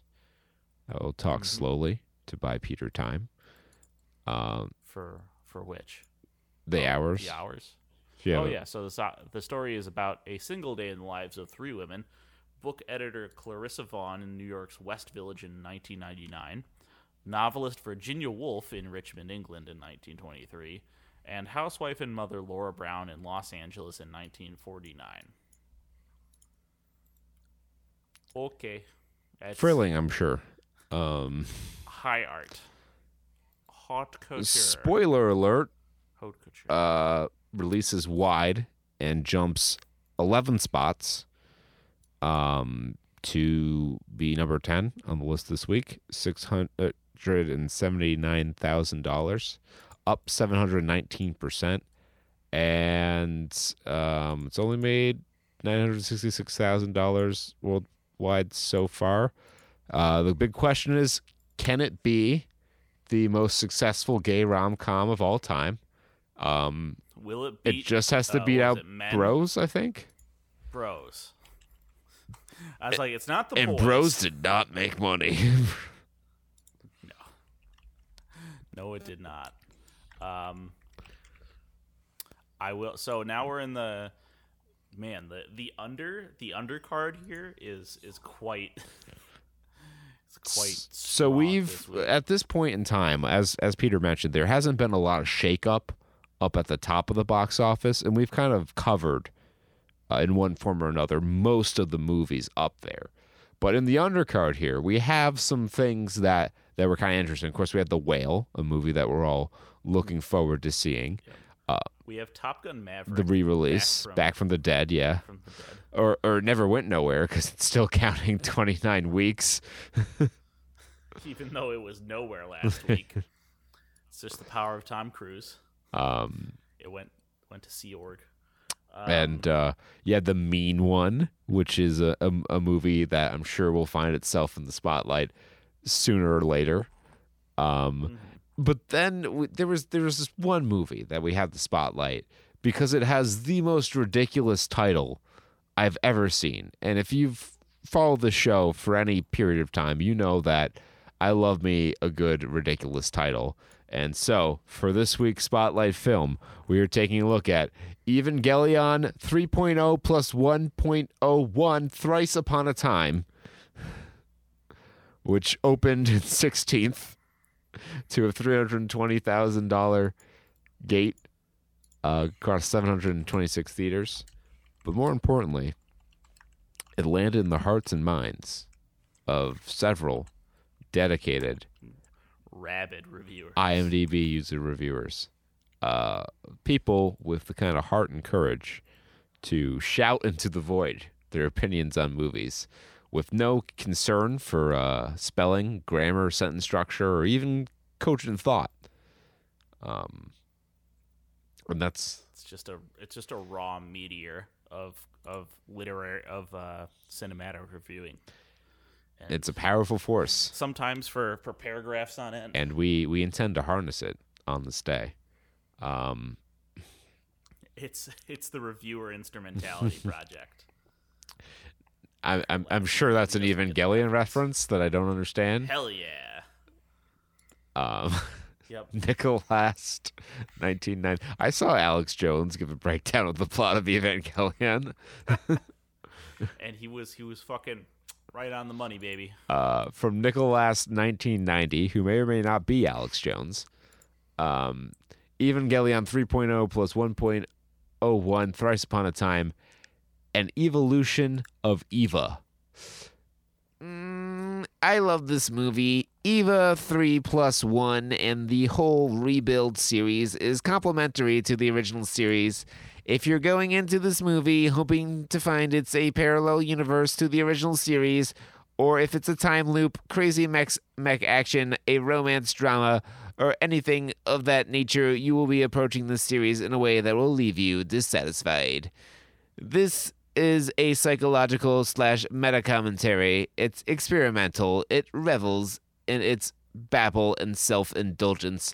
And that's what I love about it. It examines itself, it's exploring themes around the series, fans of the series, the creator, and what the series means to all of the above. The Rebuild series takes the messages and ideas of the original series and takes a step forward, and this final movie is where that is cemented. If you liked the last two episodes of NGA and could appreciate what they were trying to do, there might be something here for you. 50 out of 85 found that helpful. A reminder he scored a 10 out of 10. He's like, if you like the other ones, maybe there's something here for you. That was a very tepid 10 out of 10 review, but it was just dripping with pretension, which is something you don't see a lot of in these anime movie reviews because the people who watch anime typically aren't sophisticated enough to have delusions of pretentiousness. That's that's the that's the mark of Eva, baby. It's the that mark of the beast. High It's anime. So I, I did find um un, unrelated to this. I did find out where one of the um the whale showings was on December 9th. Uh, that was the Alamo Drafthouse. But $18 a ticket, no point did I see anywhere where they inflated it for like opening night. They probably could, but the theater looked kind of small, so I don't even know. My favorite part about the Alamo Drafthouse is how they get really snooty about no talking in the theater and no sound, but then there's a dude who like walks in front of you to take your order and like is talking to you as you hand him your you know order and then he gives you a giant fucking like milkshake and a burger that you slurp up with your with your straw. Um, so that's not making any sound and it's really preserving the the cinema experience while you're eating a personal pan pizza. I think that that- Alamo Draft House has a couple locations now, don't they? Yeah, Yeah, or a yeah. I went. I went to the one in Denver.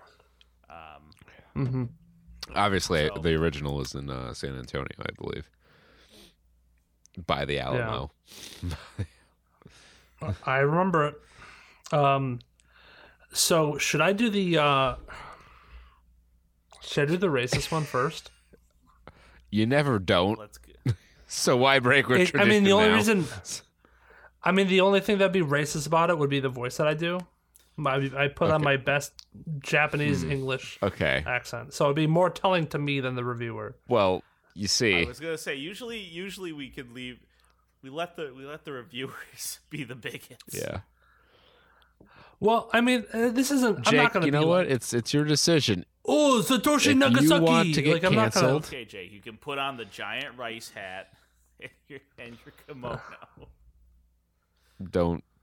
Okay, I saw you going for your eyes, and I was like, "Don't fucking."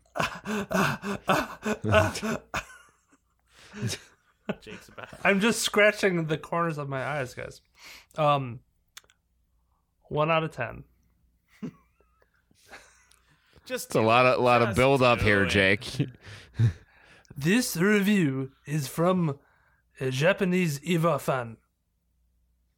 All right, it's it's Not bad. It's, I mean, it's, not it's a little tasteful so I far. am the Japanese. Um, but his name uh, on the account Charlie Macarage Macarage. I don't know.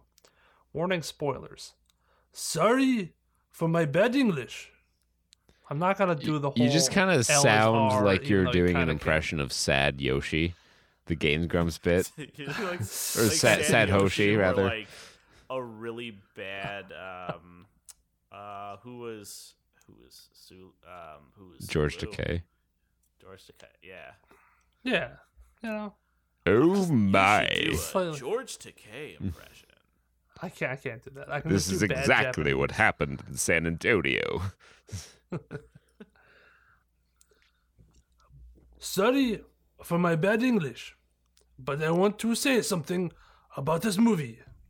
This movie is terrible, especially its bad ending. Remember that Mari was a friend of Shinji's parents. Shinji with Mari ending is nonsense. If you want to know more about this movie, just read other reviews. Okay. then why am I reading yours? He's outsourcing it.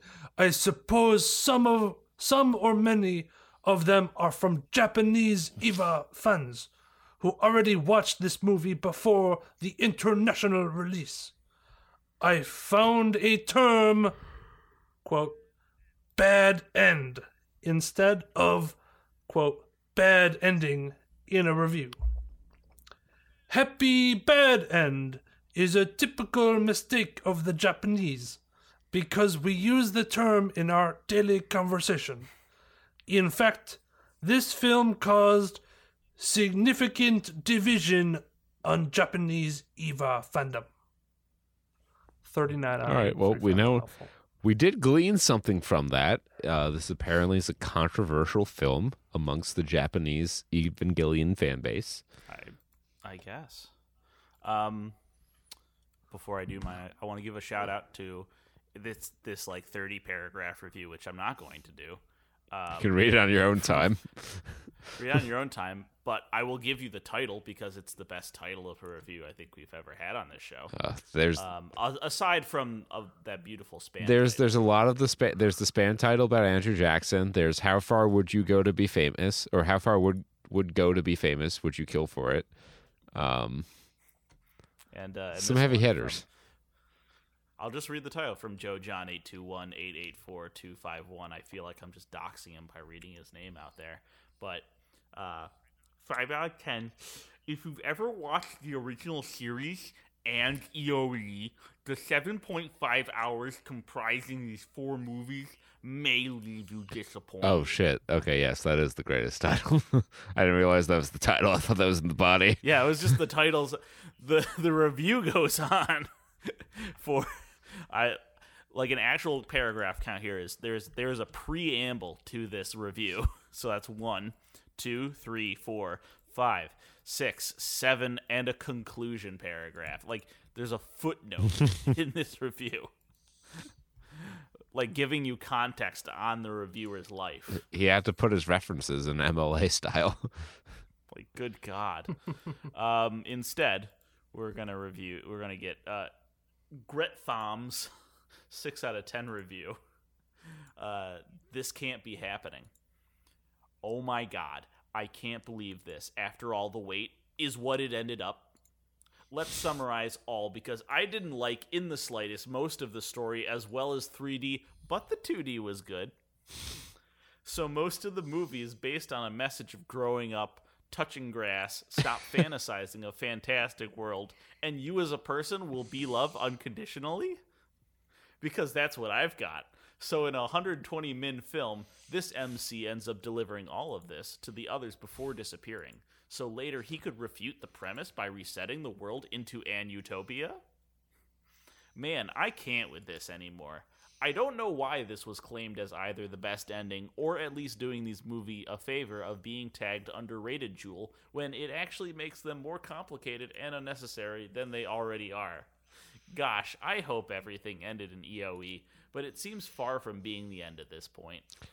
There's a there's a lot to unpack there. Uh, the highlights I wanna I wanna shine shine a light on here are the uh, un- undercovered jewel instead of underrated gem. Um, yeah, it's the fact that the idea of going out and touching grass is very abhorrent to this weeb. I will never touch grass. Never. it's just it's it's one of those classic. It is. I mean, that's that's quite good. Um, just like Ali Hamza dash Re. It's, what it, what his username is. All right. Prince Ali. Yes, it is he. Mighty is he, Alibaba. Um, Evangelion 3.0 plus 1.01 Thrice Upon a Time. Third ending. As long as a long time Evangelion fan, this movie has the best ending beside the first two. It make more sense and a right way to end the series. Uh, if you watch the original series, Rebuild Evangelion follow a total different path from the original, but still remain true to what Evangelion is about. It's worth a watch and brings so many emotion in me after I finish this movie. For our 29th album. I did not dress that up or editorialize in any way. Just That is the text as written. that is that is how these reviews are. Like they are not bogged down by the rules of English syntax. Um, yeah, just So I'm random, I'm no s- commas in uh, that list there, and rated. just random periods, just popping them in there where they felt like it. I'm going to um, spare you the 10 paragraph. review. Aw, Yeah. A man after my own heart. They were chunky paragraphs too. I don't. was I don't feel Ferguson like reading that much. six? No, it was not. Oh God! If, If it was, if it was, anime, you, you know. I just want to see him like pop up Uh. in some crazy shit, like fucking Birth of a Nation. like whoa! Greetings again from the Ferguson six. I didn't know that about you, man. well, I From the guess with the name. Ferguson, I kind of probably guessed. That's a topical joke from 2014, everybody. Hey, from downtown. We love it. We love to see it. Um, but what we also love to see is everybody be high. One out of ten. That's my one hitter. Fibulator. Fibulator seven seven seven says, "Is everyone high?" What? Oh, is asking his name Fibulator? That's So I guess the Fibulator, yeah. the the defibrillator suggests the presence and existence of a fibrillator, and today we have found that fibrillator. yeah. Is everyone high? This was gut wrenchingly bad. This is horrible. It makes no sense. Starts out with dozens of people screaming gibberish for 10 minutes. just called dot, Japanese. dot. Then almost an hour of Shinji sulking. I kid you not. Dot dot dot. Almost an hour of a 2.5 hour film. Is movie's two and a Shinji half hours? Nothing but curled up in a ball. Yes, mm. 2.5 hours that I dedicated me and my waifu to. Then more people were screaming gibberish. Dot dot dot. Then insanity breaks loose, and just wave after vomit inducing wave of nonsense. They go from fighting a 1,000 foot tall robots in space, dot dot dot, to someplace else, dot dot dot, to I- asterisk? Inside asterisk a train. Dot dot dot. He thinks he's in an anime when writing this. To a movie studio. This all happens in a span of about 10 seconds. Dot dot dot. Then there's an entire planet of naked, headless women mannequins. Da, da, da, that are flying. then they start playing Joy to the World while driving a moon sized needle into a planet sized eyeball of decapitated head. And it goes further off a cliff from there. But I just had to turn it off. It has to be the stupidest things I've ever seen.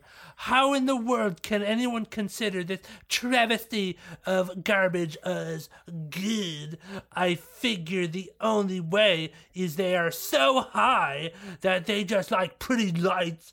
If you're looking for a plot, da, da, da, you won't find one anywhere in the series if you're looking for coherent dialogue. Nope, you get shiny fights that also make no sense. You can tell your creator of this series had some fetish for crosses, oceans of blood, and torturing teenagers. There's no reason a mech would need its pilot to feel horrific pain. Someone didn't watch Pacific Rim. That's design choice. Um, yeah, my main question 35. 35 now out of 51. I have a couple of comments after this one. Um, has this guy ever seen an anime or specifically Evangelion? Because because everything he says there seems pretty standard for Evangelion. Correct me if I'm wrong, Peter. Yeah. yeah, that's uh, yeah, the the blood, the crosses, the giant needles. Yeah, that's all in there. Yeah, It's fucking space shit. Yeah, I've never seen it, and I know that. I mean Alex Jones tells me that that seems pretty normal.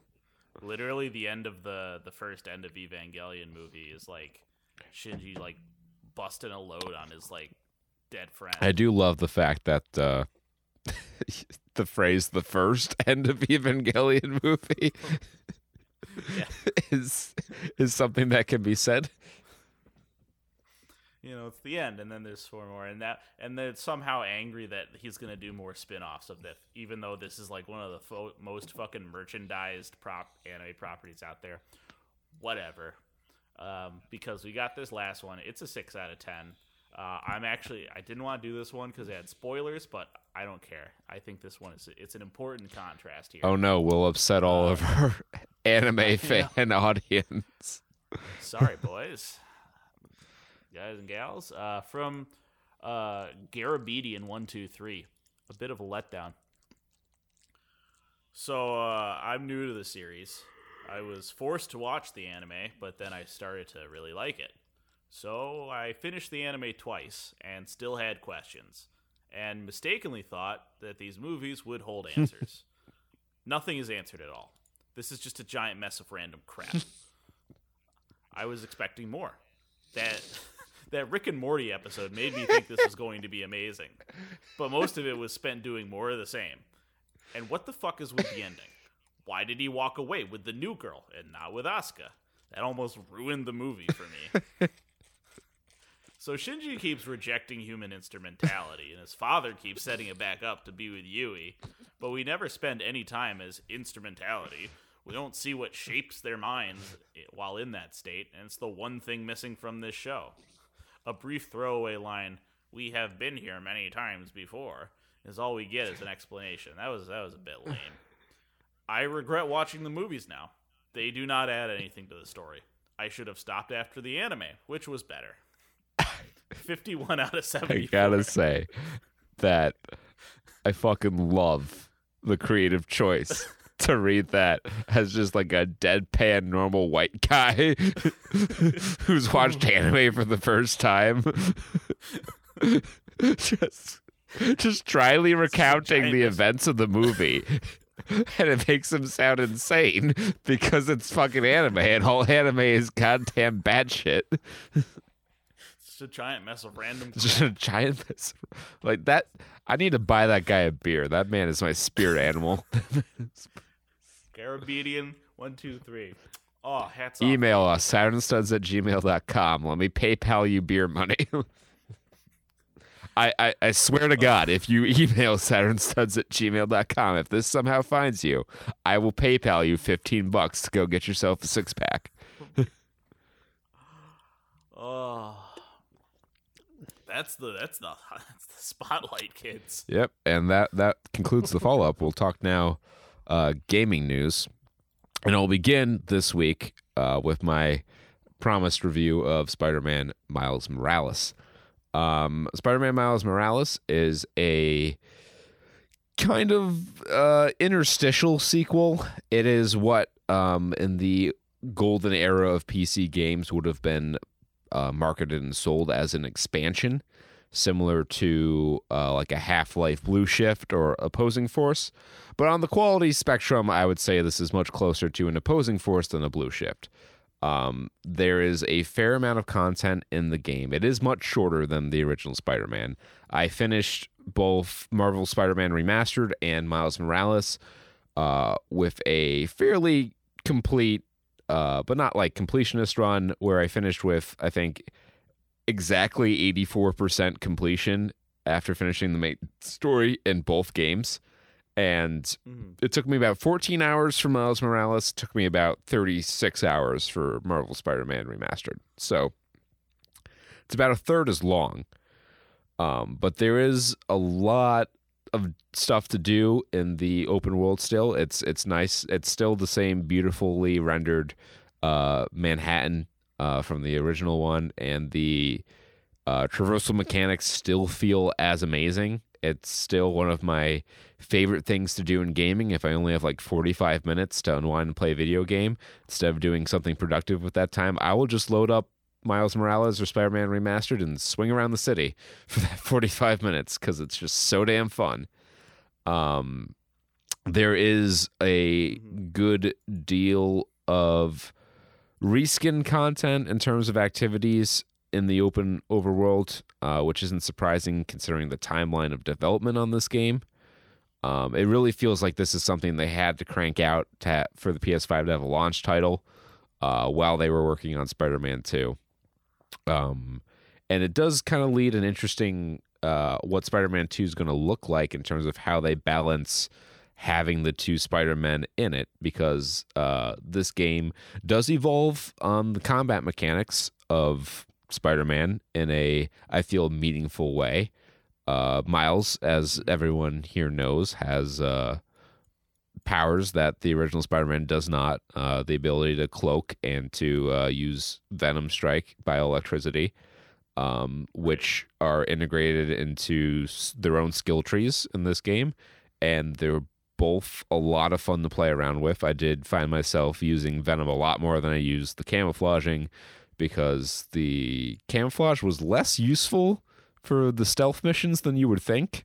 Because if you did a silent takedown while cloaked, you would uncloak immediately afterwards. Oh, Uh, which even if you had, yeah, it well, really. so like if you invest a lot into the cloaking tree, you can kind of get around that a little bit, but um there are so fewer stealth sections and you don't need the cloaking at all to do them that I found it more prudent to invest my skill points in the venom tree, um, which dramatically altered your combo routes um, for the combat. And I do feel like the combat Gotcha. in Miles Morales is better overall than the combat in Spider-Man Remastered. Um, so it's nice to see that even in a kind of uh, smaller project, they were able to make meaningful advancements in the gameplay loop. The story is okay. It lifts a lot of story beats um, from Spider-Man Remastered in a kind of face level uh, sense, where you know protagonist has a person they're close with who turns out to be a villain and they got to stop the villain and there's some moral commentaries there. Um it doesn't break any new ground but the same could be said f- for the uh, spider-man remastered story and i still found that to be good. This one it's is more passable. Uh miles's characterization is fairly similar to what it is in spider-verse.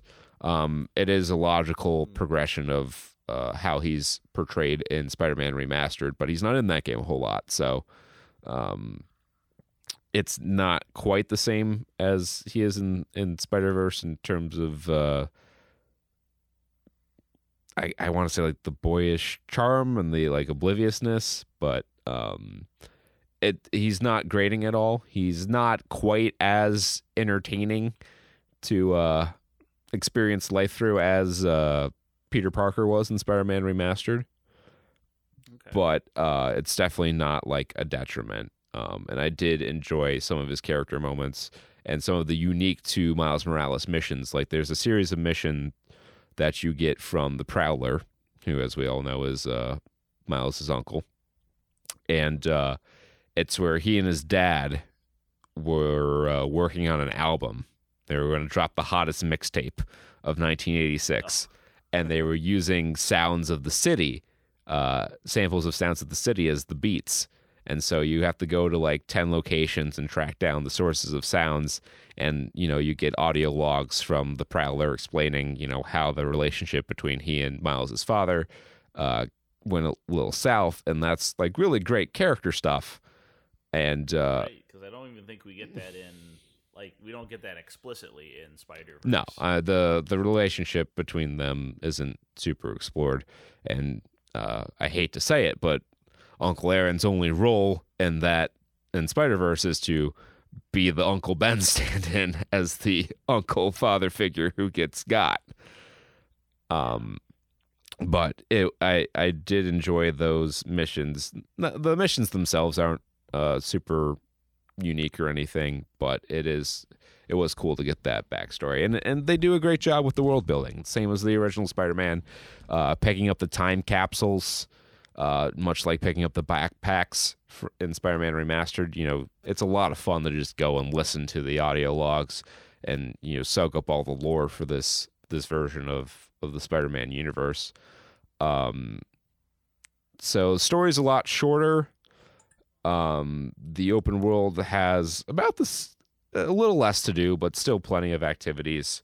Um, it it's great as from a gameplay perspective. You're getting a lot of value in the package, but it is a lot less stuff in general than Spider-Man Remastered. It's all good stuff, but it's less stuff.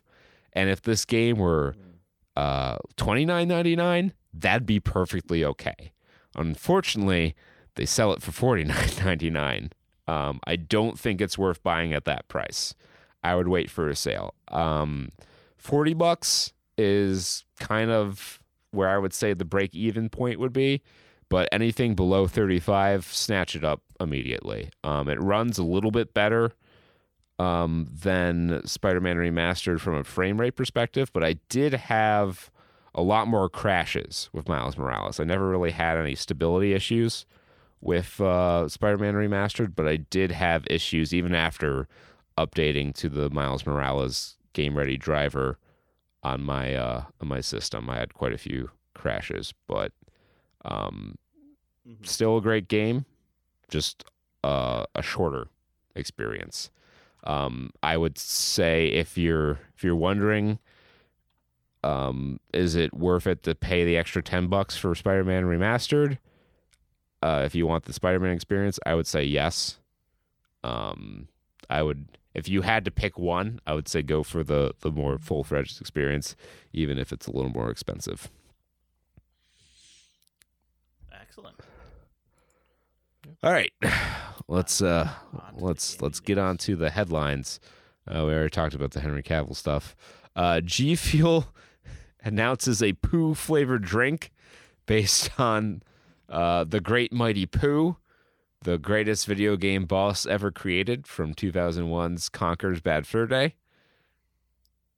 Uh, Huh. I wonder if they worked with uh, Nathan for you to get the to get the flavor profile. um, a Conker's Bad Fur Day gamer drink was not on my 2022 bingo card, but uh, life finds a way, as they said in my favorite movie, Saving Private Ryan. Um, I don't know. So I don't know what the what are they what the poo flavor. I don't think it's poo flavored. I think it's just poo Okay. themed. Um, Okay. actually, it is Nathan from you. G Fuel is literally marketing a shit themed drink from a game that's over two decades old. Oh wait, no, I'm sorry. No, this isn't another toe curlingly cringe skit from Nathan for you. This is a real, actual thing that exists. Thankfully, the drink itself won't taste like excrement unless you don't like G Fuel, but it's a tropical corn soda. This is right up your alley, Peter. Oh my fucking god! You absolutely. I'm sucking these down. It's going right next to my. I'm put. I'm gonna get it right after I drink a nice melon creamy soda. Uh, that was that was the unofficial in between week rabbit hole that we did. Yeah. Um, was Kurt and I went down the rabbit hole of like weird Japanese sodas. and just like general weird shit you'd find at an Asian supermarket, like flavored milk drink. yep. Um, Flavored seaweed. Um, yeah. I'm gonna. All which reminds me, shit I like need to that. order. I might need to order myself some Jolt for the for Christmas break. I love the I, I we talked about this before. We, that's a that's a hole we've already went down. But I will say that I do appreciate going back to it and seeing their slogan, "All the sugar, twice the caffeine." Just absolutely shameless. um, right now, you can join a wait list for the $60 collector's box, which is due to ship sometime in April. Um, what comes in the collector's box? Uh, looks like you get a Youtooz, which is definitely not just another type of Funko Pop. Um, but you get the Great Mighty Poo, and this is not. This is like not what the Great Mighty Poo looks like. Like he doesn't. He's not green. Like he doesn't have like weird green slime. I, and these aren't corn chunks as his teeth. What is this thing? This is not. This is just straight not the Great Mighty Poo. This is like some weird Chinese. So it's not just the fact that the boss is literally a pile of shit. It's that it's an opera singing pile of shit. shit. yeah. Um, I like on the can. You can you have the uh, on the bottom it says energy and it says the corn. Focus is the money. Endurance is like milk, and then reaction is just the it's just a fucking poo with with corn in it. Yeah, why? Yeah, why did they not use the original Great Mighty Poo? It says uh, why does it say not have- forty servings? What? the Because it's a big. It's not like the G Fuel you buy at Oh, the store. it's- It's the powder. right. It's the fucking pre workout. Pull a Brinkley, It's pack a lip. Fucking, it's just fucking Dulcolax or some shit. Oh, I guess it's close a little Um, yeah. Sonic Front bit. His teeth- Sonic Frontiers has sold 2.5 million copies. I'm still working my way through it. I'm on the second island. The game is a lot longer than I originally anticipated. so uh, I'll I'll have my review for that when I'm done. But 2.5 million copies. That's a nice it's a nice figure right there. So good for it. I, I do I will I will give a sneak peek. I I do enjoy it. I think it's a uh, a nice new direction to take the franchise in if they can dial it in a bit better. I think it it has has legs. Um Yeah, it's got got a real set of getaway Yeah. It's got some games. the new Tomb Raider game will be published by Amazon. Embracer Group, which now owns Crystal Dynamics, uh, is a front the money for it, I guess. But Amazon Games will uh, handle the publishing duties. Oh, good. Lara Croft returns to the Amazon.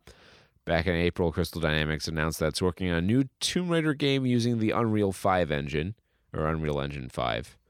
Um, so that should be interesting. I think that would be the first major release uh, with Unreal 5 in it. Uh, speaking of Unreal, Epic is delisting most of the Unreal games. Um, so that kind of sucks if you're a fan of digital presentation pre- preservation. A lot of the Unreal tournaments, a lot of the Unreal games, like Unreal Gold isn't going anywhere. Unreal 2 also isn't going anywhere. And I think uh, there are quite a few Unreal tournament games that also aren't being axed.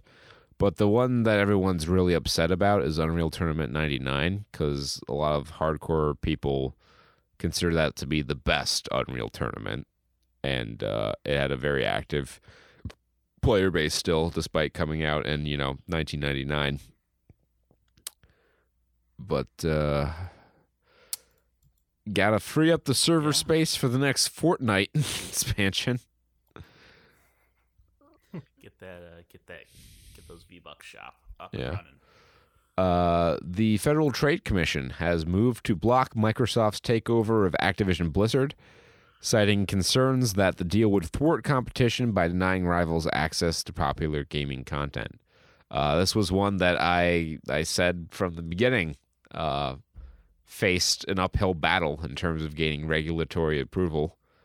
Um, had Microsoft not already acquired ZeniMax, I feel like this probably would have gone through, but buying up another major publisher so soon after, I, I think definitely raised some red flags for the FTC. A, a smidge too greedy there. Yeah. So, Um, I'll bring it up because Jake's not going to bring it up. Well, he would, but I don't know. He's he he's he's currently mourning, or he's, he's I can definitely he Jake. I know that you are concerned. You're just in shambles right now because they're go they're considering a law to ban TikTok in the U.S. I I heard I heard I heard. Um, yeah, I didn't want to speak about it. It's too soon. Um, the uh, they're not going to probably get the vote out right now, but right now they're going to be voting or starting to vote, starting the talks. Probably finish up next congressional semester. Um, to ban all TikTok TikTok apps or ByteDance apps from government phones, which is really going to affect like five people. I feel like. I don't know. I, I I can't imagine it really affecting that many people. You'd have to have a you'd have to be a somebody who uses TikTok and then download it on your government issued phone. Um, to you'd have to be able to download it because like I have a work phone and I'm pretty sure I can't download anything um, that's not regulated by the software store. So, um, maybe really lax departments of the federal government that like force you to use your personal phone as like your work phone. Maybe, hard to say. But they said government phones, so I don't see how they would uh, be able to like regulate that portion of it. So it'd have to be like from your job. Uh, yeah, I, I don't know. I guess it affects people. Otherwise, why would they be voting on it? Um, but it is like the slippery slope kind of thing. Is uh, you know, what's next? Are they going to try to ban it for civilians? Well, Um, if doubtful. Doubtful to be honest. if relations with China keep I- souring, I wouldn't put it outside the realm of possibility. yeah, but they need our soy. You know, Wait, we Jake, I don't we do a lot for them. Yeah, I don't think this is. I think this is more than that because there. Uh, the article I'm reading talks about last year they put up a, a law to stop TikTok usage by federal agencies. So I don't know if this is the same one. or Yeah, on on NPR or maybe it was Engadget, one of my morning news briefings. Uh, Okay, it is federal. Okay, it is federal agency devices. I see here. Yeah. Yeah. um, the most famous D and D player in the world, arguably Matt Mercer, is getting to voice a character in Baldur's Gate three, uh, Minsc, who apparently He's the hamster, right? Or no, he's the dude with No. who has the hamster. Yeah, Boo is the hamster. Uh, Minsc and Boo uh, is part of uh, the Baldur's Gate or Commander Legends Baldur Gate. Um, he had a Jim card. Yeah, so Cummings was the original voice actor, but I think just to get the critical role crossover appeal, they decided to cast Matt Mercer. Um, and lastly, it's happening, folks. Hideo Kojima's finally getting his wish to get into the movie business. Uh, and no, it's not the logical Metal Gear Solid movie that they should have made years ago. It's Death Stranding. I mean, What? that makes sense. You should have your first strand type movie to pair with your first strand type game. It's like having a red wine with a with a cheeseburger. with a monster, with a monster energy drink. Gotta have your monster. I yeah, you know, um, I wouldn't have picked the the source or the the source material for a movie, which is something you watch passively, to be perhaps one of the most one of the games that requires the most immersion and player uh, player engagement of of the Hideo Kojima library because if I understand Death Stranding right, it's like the the whole experience is that you're you're playing or you're doing the action of walking and delivery Yeah, it's like QWOP. traversing the environment and that sucks for movies. I do not want to watch, you know, they're not going to show it. Yeah, they wouldn't put it the- in because it would suck to watch norm, you know, um what was it? Who's Norman Reedus, I think. Something Bridges. Oh yeah, I don't know his character's name. Uh, what is is Death Stranding's name? Um, Sam Porter Bridges, because he's he works for Bridges. His name is Sam, like Uncle Sam, and he's a porter because he moves things. Um, real again, Hideo Kojima, ace naming game. Uh, watching Sam Porter Bridges walk over like pebbles and shit is not exactly engaging cinema, but it's super. It's a big part of the But engagement of. I feel the like the there's the general super plot of Death Stranding, like on a macro level, is like among the more batshit insane things Kojima's ever created. The one thing I'm interested Yeah. about is are people going to like reprise their roles? Like, is Norman Reedus going to star in this? Is Conan going to be in the movie? yeah. I'm asking the real questions Yeah. here. It's what Just everybody like- wants to know. Wasn't Guillermo de, was was Guillermo del Toro in Death Stranding? He might have been. I think he was. He was. I think he the- was. Yeah. He was the uh, president. He- No, he was. Um, I, I saw him in a lab somewhere. I don't know if he was a scientist or Mhm. a guy bankrolling scientists. Who knows? um let's see. Because he's not Dead Man. no, Dead Man's Um, dead. Maybe he was. Because there's there's Die Hardman, Die Hard. but there's also Dead Man and Heartman. Dead Man, my favorite obscure DC character. Yeah. Um, and none of them are Guillermo del Toro. Guillermo del Toro. Right. Well, if he's a scientist, um, he's got competition to be the best scientist uh, from Mr. Stanley Goodsby, played by one Nicolas Cage, and the 1996 Michael Bay action thriller The Rock, baby.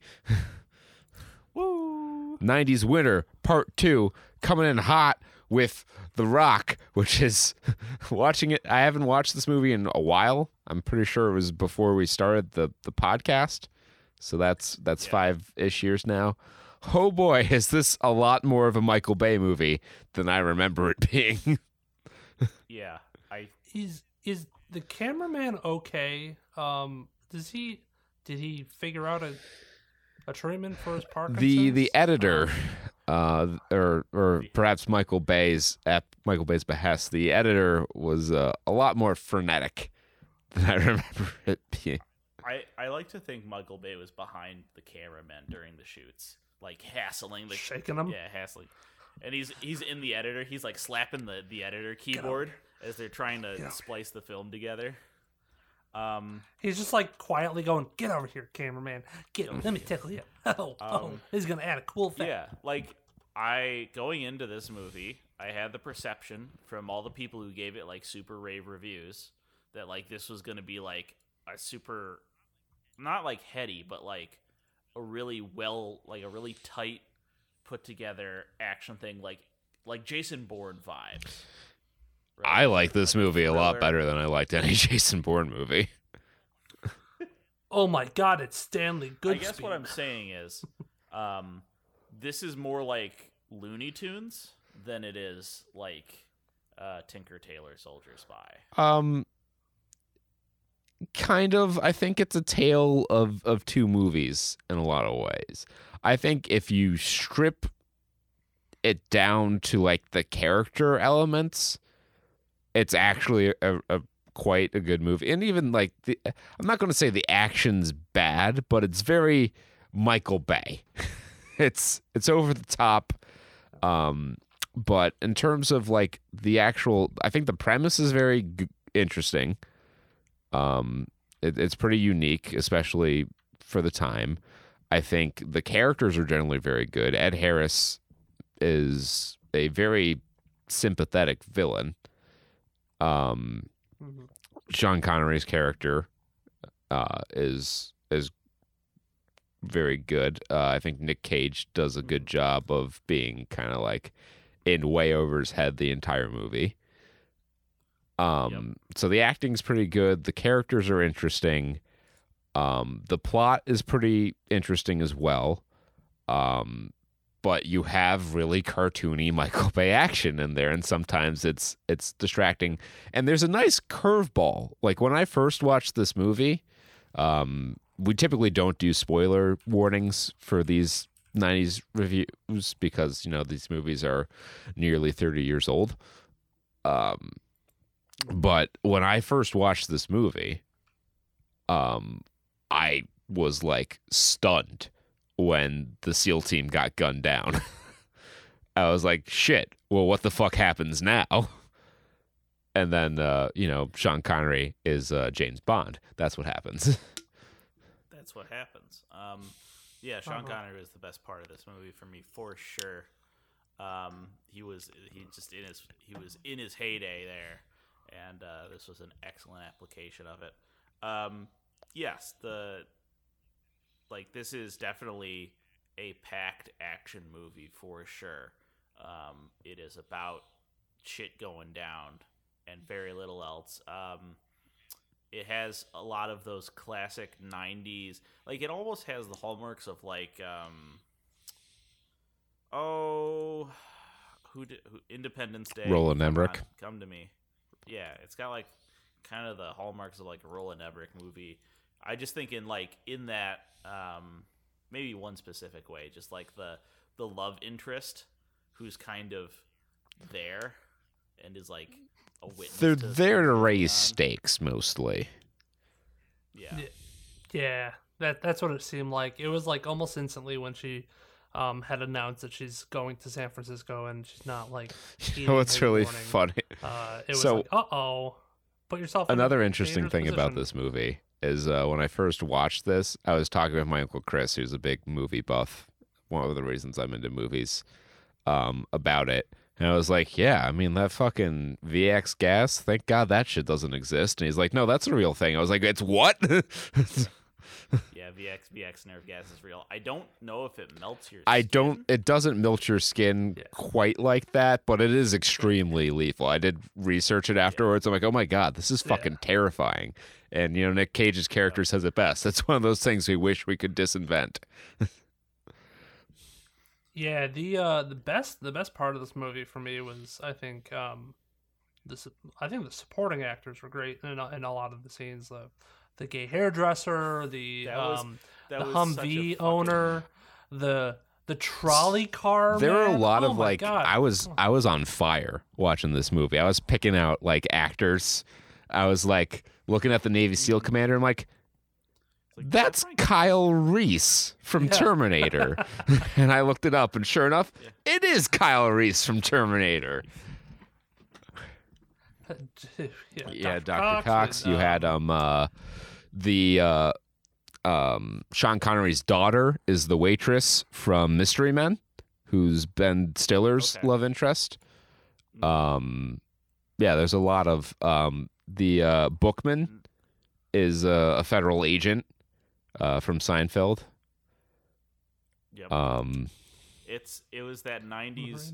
Like that's one of the that's one of the big things of the '90s is like you don't do it so much anymore, but um, they would like you could have those movies where it's like, yeah, this movie is super hype, and we packed every single fucking Hollywood superstar in this thing. We're just gonna just jam it with with talent. and you had And, you had um, Candyman in there.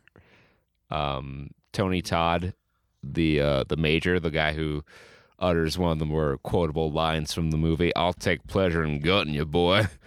Uh, is uh, the original Candyman actor.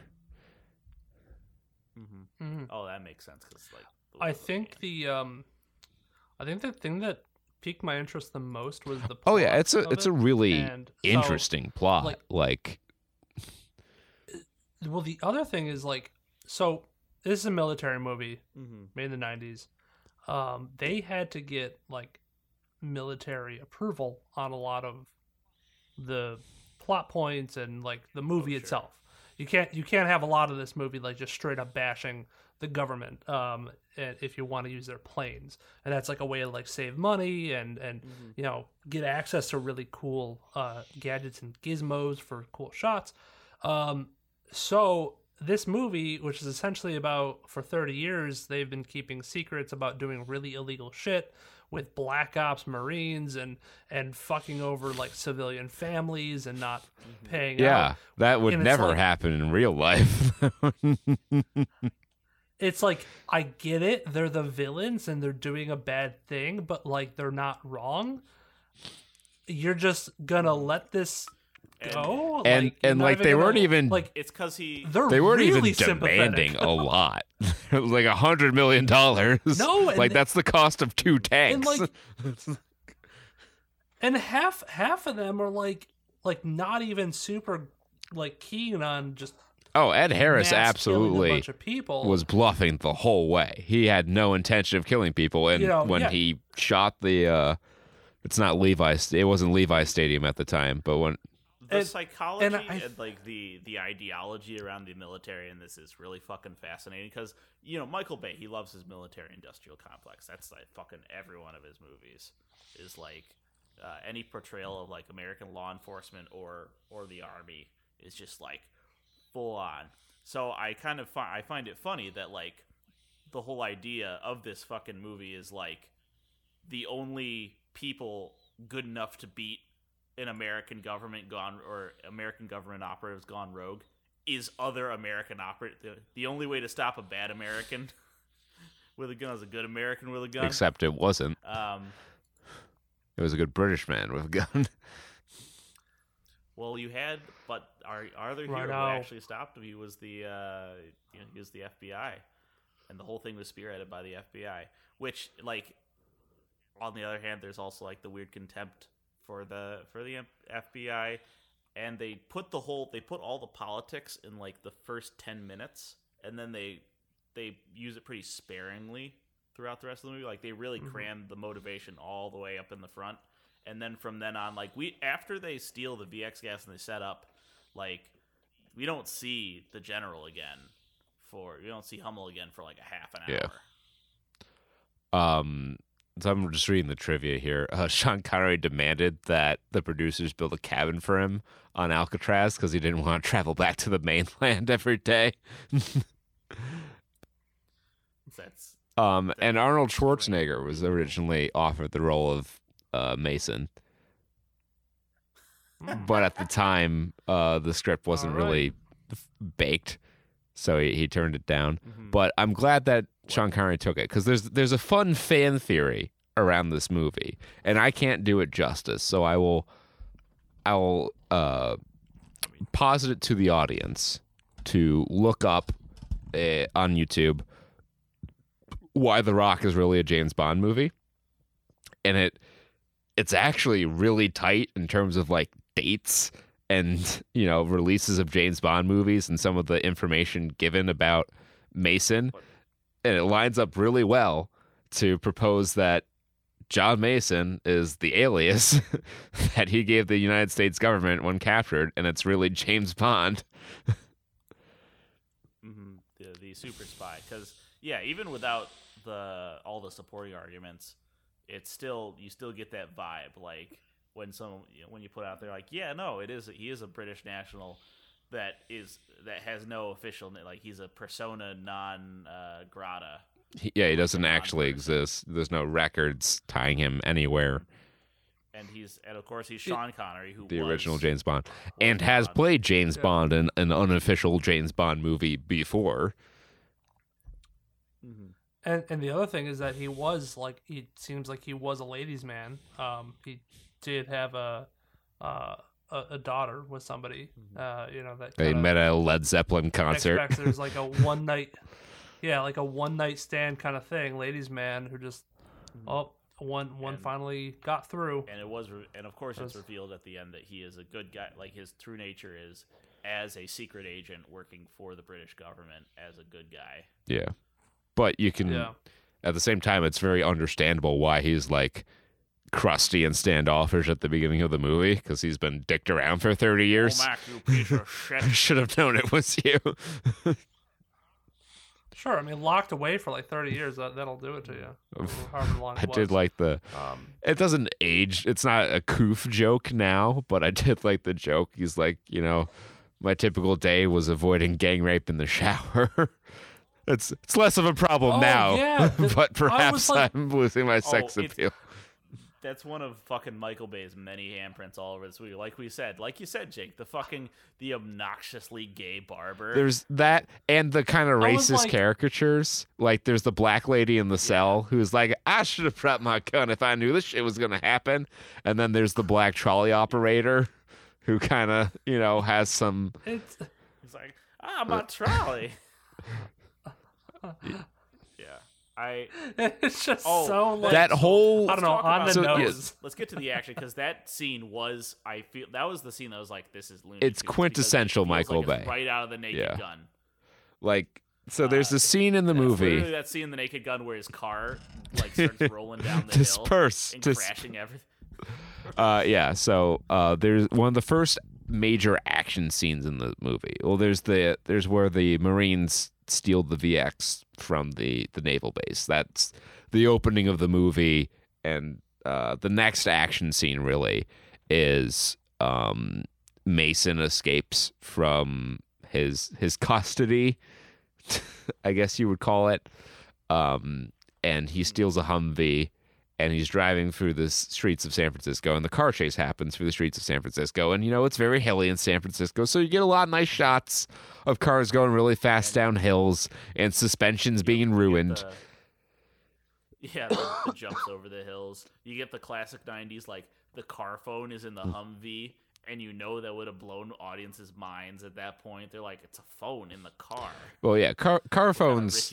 Same Richie Rich guy who drives That was a very of course yeah got a phone in his bougie thing at the time. That wasn't terribly uncommon, but it was a luxury didn't, thing. I didn't I didn't pick up on this like at first, and then I was like, "Who's he calling?" And then he's like, "Oh, he's calling Yeah. the operator." for information." Because that's how yeah, you, like, found out his daughter.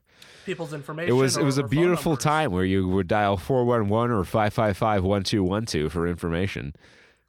Um but anyway, the Welcome to movie after this this protracted chase scene where cars are crashing into each other and just big over the top car chases, there's a runaway trolley because he gets up under the Humvee. He's not. He's texting and driving, and he bumps into the trolley, and it knocks it off the the rails, and it's out of control, and it crashes into a car at the end of it, and just the biggest fucking Michael Bay explosion you've ever done see just rolls off, and I'm like, yep, this is definitely a Michael Bay movie.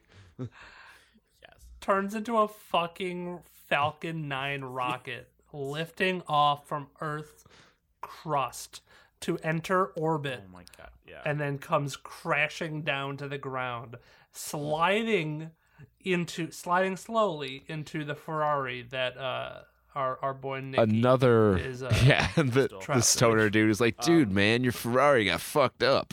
yeah. Um not my Ferrari. I think this this sequence also has my favorite shot in this movie in terms of wild ass camera. Um, it's I believe it's Nick Cage in the car. He's like at a stop or something. He's like he's not moving, and the, like the car is not like moving, but the camera is moving everywhere as he's like doing dialogue. Oh yeah, there's just- there's a fucking shaky. terrible editing sequence in that in that uh, area here where like the trolley's coming towards the Ferrari and it shows him like trying to fiddle with his seatbelt to get out and then the next shot is him like diving out of the car with the door already open and like we skipped some stuff here like you cut to show the most Uh, was, like- mundane information but you, Well, he was gonna like shoot yeah. Oh, yeah. He had to He shoot was, his like, airbag, and they cut away, airbag. and the airbag shot. And his seatbelt's they cut away undone. Doors already open. He's getting out of the car. Meanwhile, there are other scenes in this movie where they edit to like show a guy nodding that the door is open, that the audience already saw the door open for. I think this is one of Michael Bay's Um, first features. Um, he had done a lot of music Yeah, videos before before that, Um, um, and it, it shows in some of the uh, the editing choices. he- it's almost like he breaks like the temporal 180 degree. Oh, he rule. broke the actual 180 degree rule a couple times. Yep. Uh, you also have his signature color grade. It's low. It's more subtle here than it is in Transformers, but it's the Michael Bay green. I call it. It's that, not the neon green of the VX nerve gas. It's that.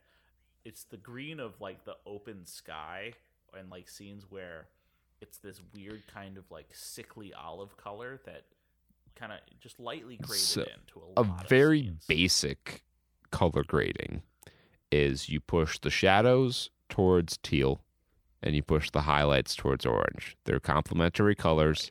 It makes, you know, characters stand out from the background a lot. The problem is Michael Bay then usually takes that saturation knob and cranks it way the fuck up so colors don't look right. Yeah. This movie isn't If you quite want, that like, cranked, but watch any scene from Transformers 2. Yeah. If you want a prime example, just to look at a picture, um, the the the poster Oh, for. Bad Boys Two is is the color grade I'm talking about, where it's not just like the teal, but there's also like a little green in there, and the oranges are like yellow orange. Yeah. Um, I it was it was there enough to be noticeable. If it was if I had not ever seen any Michael Bay stuff, if this was as it was for most people watching it, my first my first Michael Bay ex- exposure, I wouldn't have noticed it. But like hindsight, in hindsight, it's it's very much there. It's one of his. It's become it became kind of one of his hallmarks. Yeah. It's uh it is kind of interesting in that regard. Um I had a point, but I lost it. I there the also the Michael Bayism was uh, a lot of the uh, camera attached to whatever fast moving device. Uh, we see some of that in his like current works. Uh, I think he liked it on the Ferrari and on the Humvee as they were doing that car chase. He also put a little little GoPro on uh on the knife flying through the air It's Yeah, that where, stabbed a man. where he throws it like it's or in the spinning, neck. but as and then it cuts to it flying, and it's just Oh. straight like a like a shot yeah, out of a gun. it's an arrow. That's a that's a that's a Sean Conneryism. It's like I like to throw my knives like I shoot my bows. Mhm. Yeah, that was a. That's. I think it's still kind of like a a graphic or a cinematic misconception or like a you know intentional thing that they do where they'll throw like a when you throw like an axe or a knife or something right you throw it so it spins Mhm. um, Yeah, but when like for example like a ninja star right not the not the spinning ninja stars but the sh- like the kunai Mhm. right whenever you see a kunai in flight it's like being thrown like a dagger even though like pretty sure you spin that shit to, to throw Um I've Yeah, never thrown right. a kunai, so I don't Oh, know. sure. I don't think you want like spinning on that axis. I think you want end over end spinning because that gives you the most Mhm. forward momentum. The, the way that's weighted, I think. Well, yes, the way it's weighted has everything to do with how you throw it. Um, Yeah, the um, the, the some of the shots in this movie, some of the lines are just beautiful. Uh, from Nick Cage, especially the Rocket Man line from it's you. You're the uh, Rocket Man.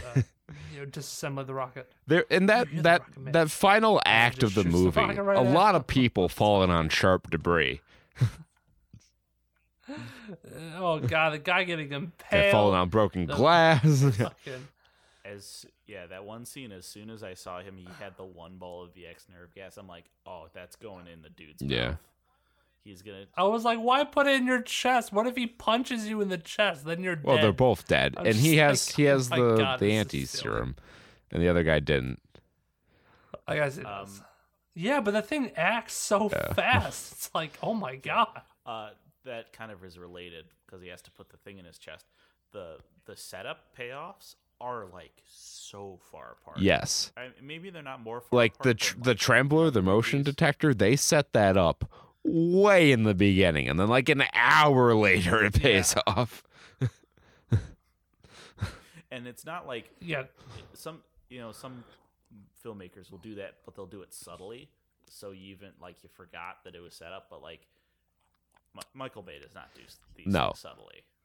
It- the like, green "It's flares. trembler. I'm going to use it as an as a booby trap. no one knows guys. about it. Um, yeah, another example of that, was, is a successful um, thing. like during the car chase, Exactly. um, you know, Sean Connery, Mason's bumping into all this shit to to block his pursuers, and you as the audience can see what he's doing. But Michael Bay does not have respect for you as the audience, so he has to make William Forsythe's character go. He's hitting everything he can to block us. it's like I know you showed me. You don't have to then tell me. I saw it.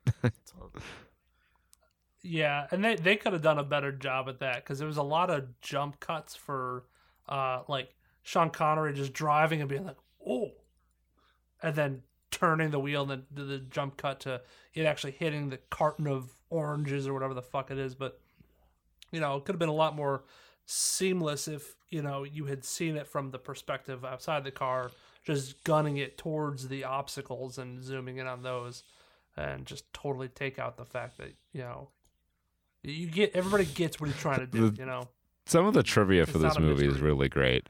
Uh, apparently, Nicolas Cage uh, came up with the idea that his character would not swear. Um, and that's a classic Nick Cage. Like, of course he would do something And- like that. apparently, a lot of his dialogue was ad libbed, including the Zeus's butthole line, which Michael Bay wanted to cut, but Nick Cage insisted be kept in the movie. You know what? That's fine. He was he was the toppest of top Nick Cage. So yeah, and he like he he is his own guy in that movie for sure. He's like his own force. Yeah, you can kind of tell because uh, sometimes it feels like Nick Cage is in a different movie than the rest of the cast. Nick Nick fucking Cage or however. Yeah. Woo! Um, Nick fucking fucking fucking Cage. Nicky Smooch is good. which is good. the Cage smooch is good. I fucking love that movie. Um, and this is this is a great Nick Cage performance. Nick Cage has a very interesting career where he was a, a big leading man in the mid to late '90s, and then again in the mid to late 2000s because he did this Con Air, Gone in 60 Seconds all around the same time, and then he did a lot of like quieter stuff and did some supporting roles, and then like 2006, 2007 rolls around. You're a national treasure. You're in Ghost Rider. You're in the Ghost Rider sequel. Yeah. Like I really feel like Nick Cage just does uh, whatever I would say whatever he wants, which I guess in the end he does, but like more like he just does well, whatever. at, at a certain point, he had to do whatever because he he spends his money wantonly.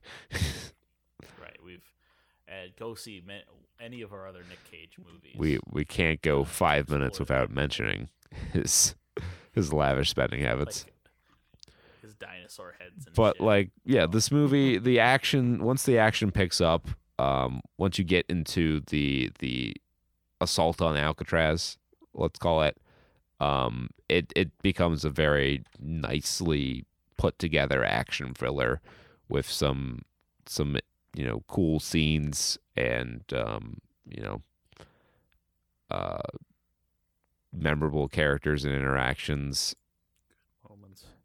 and uh, you know, it's not like it's not a masterpiece, but it's No. it's a it's a fine ac- action in the pantheon of action movies. It it sits in the upper cut.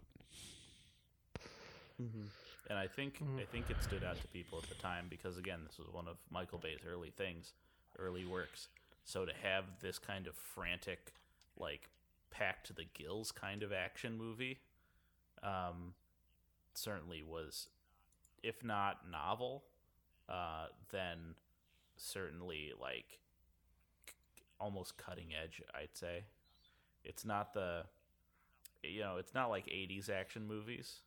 No, Um, it's it's it's not quite as over the top as an '80s action movie. Mhm. I will say this does follow my favorite '90s trope of filmmaking, which is there are A lot of set everywhere. dressing, yeah. A lot of set dressing, especially during the chase scene because he he literally puts the fruit. Yep. there for them to run Just a lot of shit to be crashed into. Um, but yeah, like, But then in Alcatraz, I think they saved a little bit on that. They didn't have to do too much to Alcatraz. Right. a lot of the yeah, a lot. There's stuff. just a lot of shit in They did a whole Alcatraz. Yeah, sequence. like some of the shit under Alcatraz is like, Oh. what would have been the purpose of this? Ain't no fucking way. There's a mine cart from Donkey Kong from Country. Indiana Jones, 64. because he has to make the Indiana Jones joke. or wait, no, when did Last Crusade come out? Ninety-one? No, eighty-three. I don't know. Okay, let's let's look it up. Uh, I mean, yeah, there was I mean, there was a whole slew. They went 1989. up and down and up and down, okay, above so, ground yes. for Alcatraz, below Uh, ground. Sean Connery There's a would whole have been in sewer Last system. Before. There's an there's an active furnace. There's an active smelting furnace that is Yeah, spitting there's out fire there's kind of thing I picked up on watching this movie again. Uh, he says he memorized the the timing of the incinerator chute. Um, the door unlocks from the side he would have been coming from when he was escaping. So why didn't he just Yeah. Yeah, oh, use yeah. the door? Yeah, I mean, it's uh, cool, caught cool too. I was visual. like, but like, it doesn't make a lot of sense. I mean, I suppose it could have been guarded. Um, I yeah. Um, I don't know. I, that that's what I got. they just needed they just I- needed the scene to happen. no, it's yeah. They were like, I got this idea. It's it's it's the whole thing of like, oh, I got this idea of of a of a hostage situation on Alcatraz, and the the only man to escape has Which is a cool fucking in. idea. Um, and then they build the movie around that, and I think, I think that's where we got. Yeah, I- I think I could- I would've- complaining at all. Enjoyed if they had done a little bit more with the infiltration aspect of it uh, before you know the SEAL team got gunned down. But it's already a two hour and sixteen minute movie, so like, how much more do you want in the movie? But I think it it could have been cool to to incorporate a few more like heist element type things. Yeah, because the pacing seemed like it was on track to be pretty solid throughout the beginning of the movie. We had a lot of really good setup, um, and you know you're you're you're helped along with this time constraint that they set forth for you, um, and then towards the middle of the movie, it kind of drags after the whole Marine team dies. Uh, you get a couple good shots here and there, but um, after that, it's like you get this constant bickering between Goodspeed and Mason, and it's like. It's like, okay, all right, get over it, you old married couple. Just work together like I know Yeah. you're gonna do. I Um, in a in a more uh, I guess a more contemporary movie to us. Um, that would be that would turn into Marvel banter. Yeah, This was Oh, the yeah. proto banter.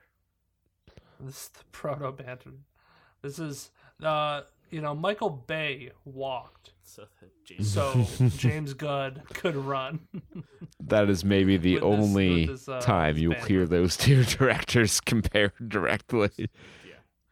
Um, I will say about the end again. The other thing, like that was the one other thing I didn't mention about like the weird I guess the the interesting uh, psychology around the the American military is that like even the even the bad American general, he's actually a good guy. Well, they established that You know, he's. at their heart, Americans they they're loyal. Well, I think that's just consistent characterization from the very start. You know, he he made clear that he didn't want to ever have to do this, and they do a good job of showing, not telling. You know what a good guy is, because when they're taking over Alcatraz, you know, before the guns come out, he he goes up to the kids and he's like, "Hey, you know, tell tell your teacher you got to get back on the boat." Yeah, I didn't want to take Yeah. kids. So kids like they captive. they do that's just very Yeah. consistent in his characterization. hmm yeah, sure. I forgot Um, about that. One. Yeah, and then and then you can just kind of throw the the bad the bad eggs away. You know, the bad Marines that that maybe are a More little bit more driven um, by the money. shell shocked. And that's why they get the they get Uh, the most gruesome deaths is because they're Yes. Yes, and how you know we're gonna save save the general for the brig, the brigadier for the brig, and throw away the key because he's definitely gonna be executed for treason.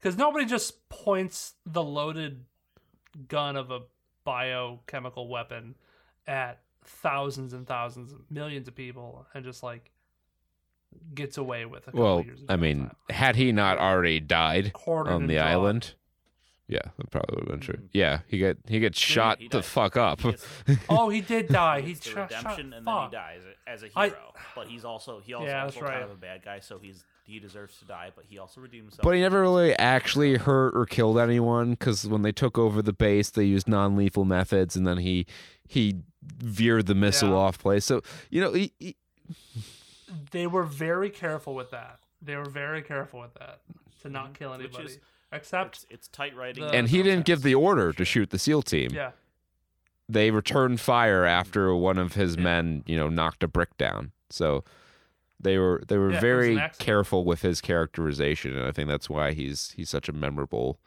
uh, character. Also, Ed Harris is a phenomenal actor who who brings it to any role. he also said, "Hold your fire like almost immediately," Yeah. and Yeah, not at all. Because they were all on edge. They're like, I want to shoot someone. Oh yeah, they're all on edge. They all got gunfire in their ear. They all got shell shock and having flashbacks. So yeah. why not? Why not? Um, what did you also think about the uh, the kind of like tease of the of Mason knowing all the secrets of, and them just like casually being like, "Oh yeah, they know about the area, the aliens in Area 51, and That was the truth behind the Kennedy assassination." I would have. I mean, it's a cute little like. I guess getting the girl isn't enough. He's got a. Yeah, I thought that I was kind of unnecessary it's, to be um, quite honest. It was Redemption, sequel. because he can't get the he can't get the girl because he has to Yeah. disappear. So that's Well, his, as far as the government knows, he's dead, so he can go be with his daughter now. Yeah. Um, Mhm. I think the microfilm, and this is just based on my recollection of the director's commentary. I think that was largely sequel bait because Michael Bay had in his head an idea for a sequel, um, involving uh, Goodspeed in the microfilm. Um, as a device to um, explain why Mason wasn't was captured. I think it works fine. Um, the listing of the government secrets, you know, that's just Google rumors of government secrets. You know, that's the stuff that comes up. right. Um, in terms of like having him go to Kansas and and get it, I I can take it or leave it. I think it's it's just a, a way to end the movie on a on a higher note than what it would have been if it had just been kind of like picking up the pieces of the Alcatraz inc- incident. Yeah, I I know Michael Bay doesn't like to do this, like, or at least I don't I don't tag him as the kind of guy that would do this, but I would have loved it in the Transformers movie, like if they made like a weird joke about how like yeah some British national, it, like the secrets of the Transformers were leaked to like some British national back in the nineties. But other than that, it's airtight. Yeah. Yeah. Um it's uh it's one of my favorites. Um it's a movie that I I can can go back and watch at regular intervals. Um it's not a perfect movie, but Uh, it's got a 7.4 out of 10 on IMDb, which is a pretty good score, especially for uh, what is essentially a summer blockbuster dumb action movie. Um, so I I can give it a thumbs up and a recommendation. Yeah, it's in. It's definitely in the in the hall there. Um, yeah, I would recommend it. I would I would recommend it uh, more to blockbuster crowd than to like um, the action crowd. Again, like this was this was a lot different than what I thought it was going to be. Um, so that doesn't make it bad by any means. So uh, yeah, definitely uh, definitely would watch it again. It's it's without a doubt Michael Bay's best movie. I- That's I'd not there. like it- you can see that as damning it with faint praise, but it's actually a, a pretty solid movie. Well, I don't know when I don't know when the trivia comment was made, but it, they did say that it was Michael Bay's favorite movie, and uh, it it was pretty well done, to be quite honest. It has those Michael Bay touches I- I that make it probably up there. unmistakably a Michael Bay movie, but it uh, he doesn't quite go as indulgent as he does in some of his other movies. he doesn't have the uh the uh not the crutch but like the the all out smorgasbord that is CGI Yeah. team. Right? Like all his nothing fundamentally about his style change you know a lot of it didn't change between then and Transformers except for now he could use CGI and that's the big thing that a lot of people like And about with the Transformers I think movie. I think the reason this movie's this movie works where a lot of his other movies don't is he just had a lot higher quality of actor in this movie. Transformers is pretty solid. You're right. Shia LaBeouf, Sean Connery, same tier of actor. Coming off of Coming off of holes That's like Shia five LaBeouf, years man. beforehand. Coming off of holes, Shia, uh, people were still playing that movie for five years. Believe me. Man. Bless- See how much Coming that brought in the block uh, the box office. Ah, And on on that weak zinger, we shall wrap up this uh, unexpectedly long edition of the Saturn Studs podcast. But it's was this longer than the ride? um yes by about twenty minutes. Um, so we'll uh we'll leave you here. We'll be back next week with episode, or or we'll be back next week? Three forty six. I'm not sure if we'll be doing a full show next week. Uh, Jake hasn't. I think we're doing Ghost in the Shell. Um, but whether Yeah. that, I guess it would have to come out next week because uh, the the New Year's show is going to have to be uh, awards. So yeah, um, 346 will come out next week for Ghost in the Shell. Um, somewhere in between this episode and that episode, you'll get a supplemental episode that is just a review of Avatar: Way of Water. Uh, we will see it at some point, all three hours and twelve fucking minutes of it, and we will we will take a hot steamy doo doo on on James Cameron's latest movie. Not Um, even gonna nope. pee. I'll, I'll pee in my cup. and on on that note, and that's the way. of yep, water. that's the way of the water. And uh, until next time, be well, stay safe, and party like it's 1995. Peace. Bye bye.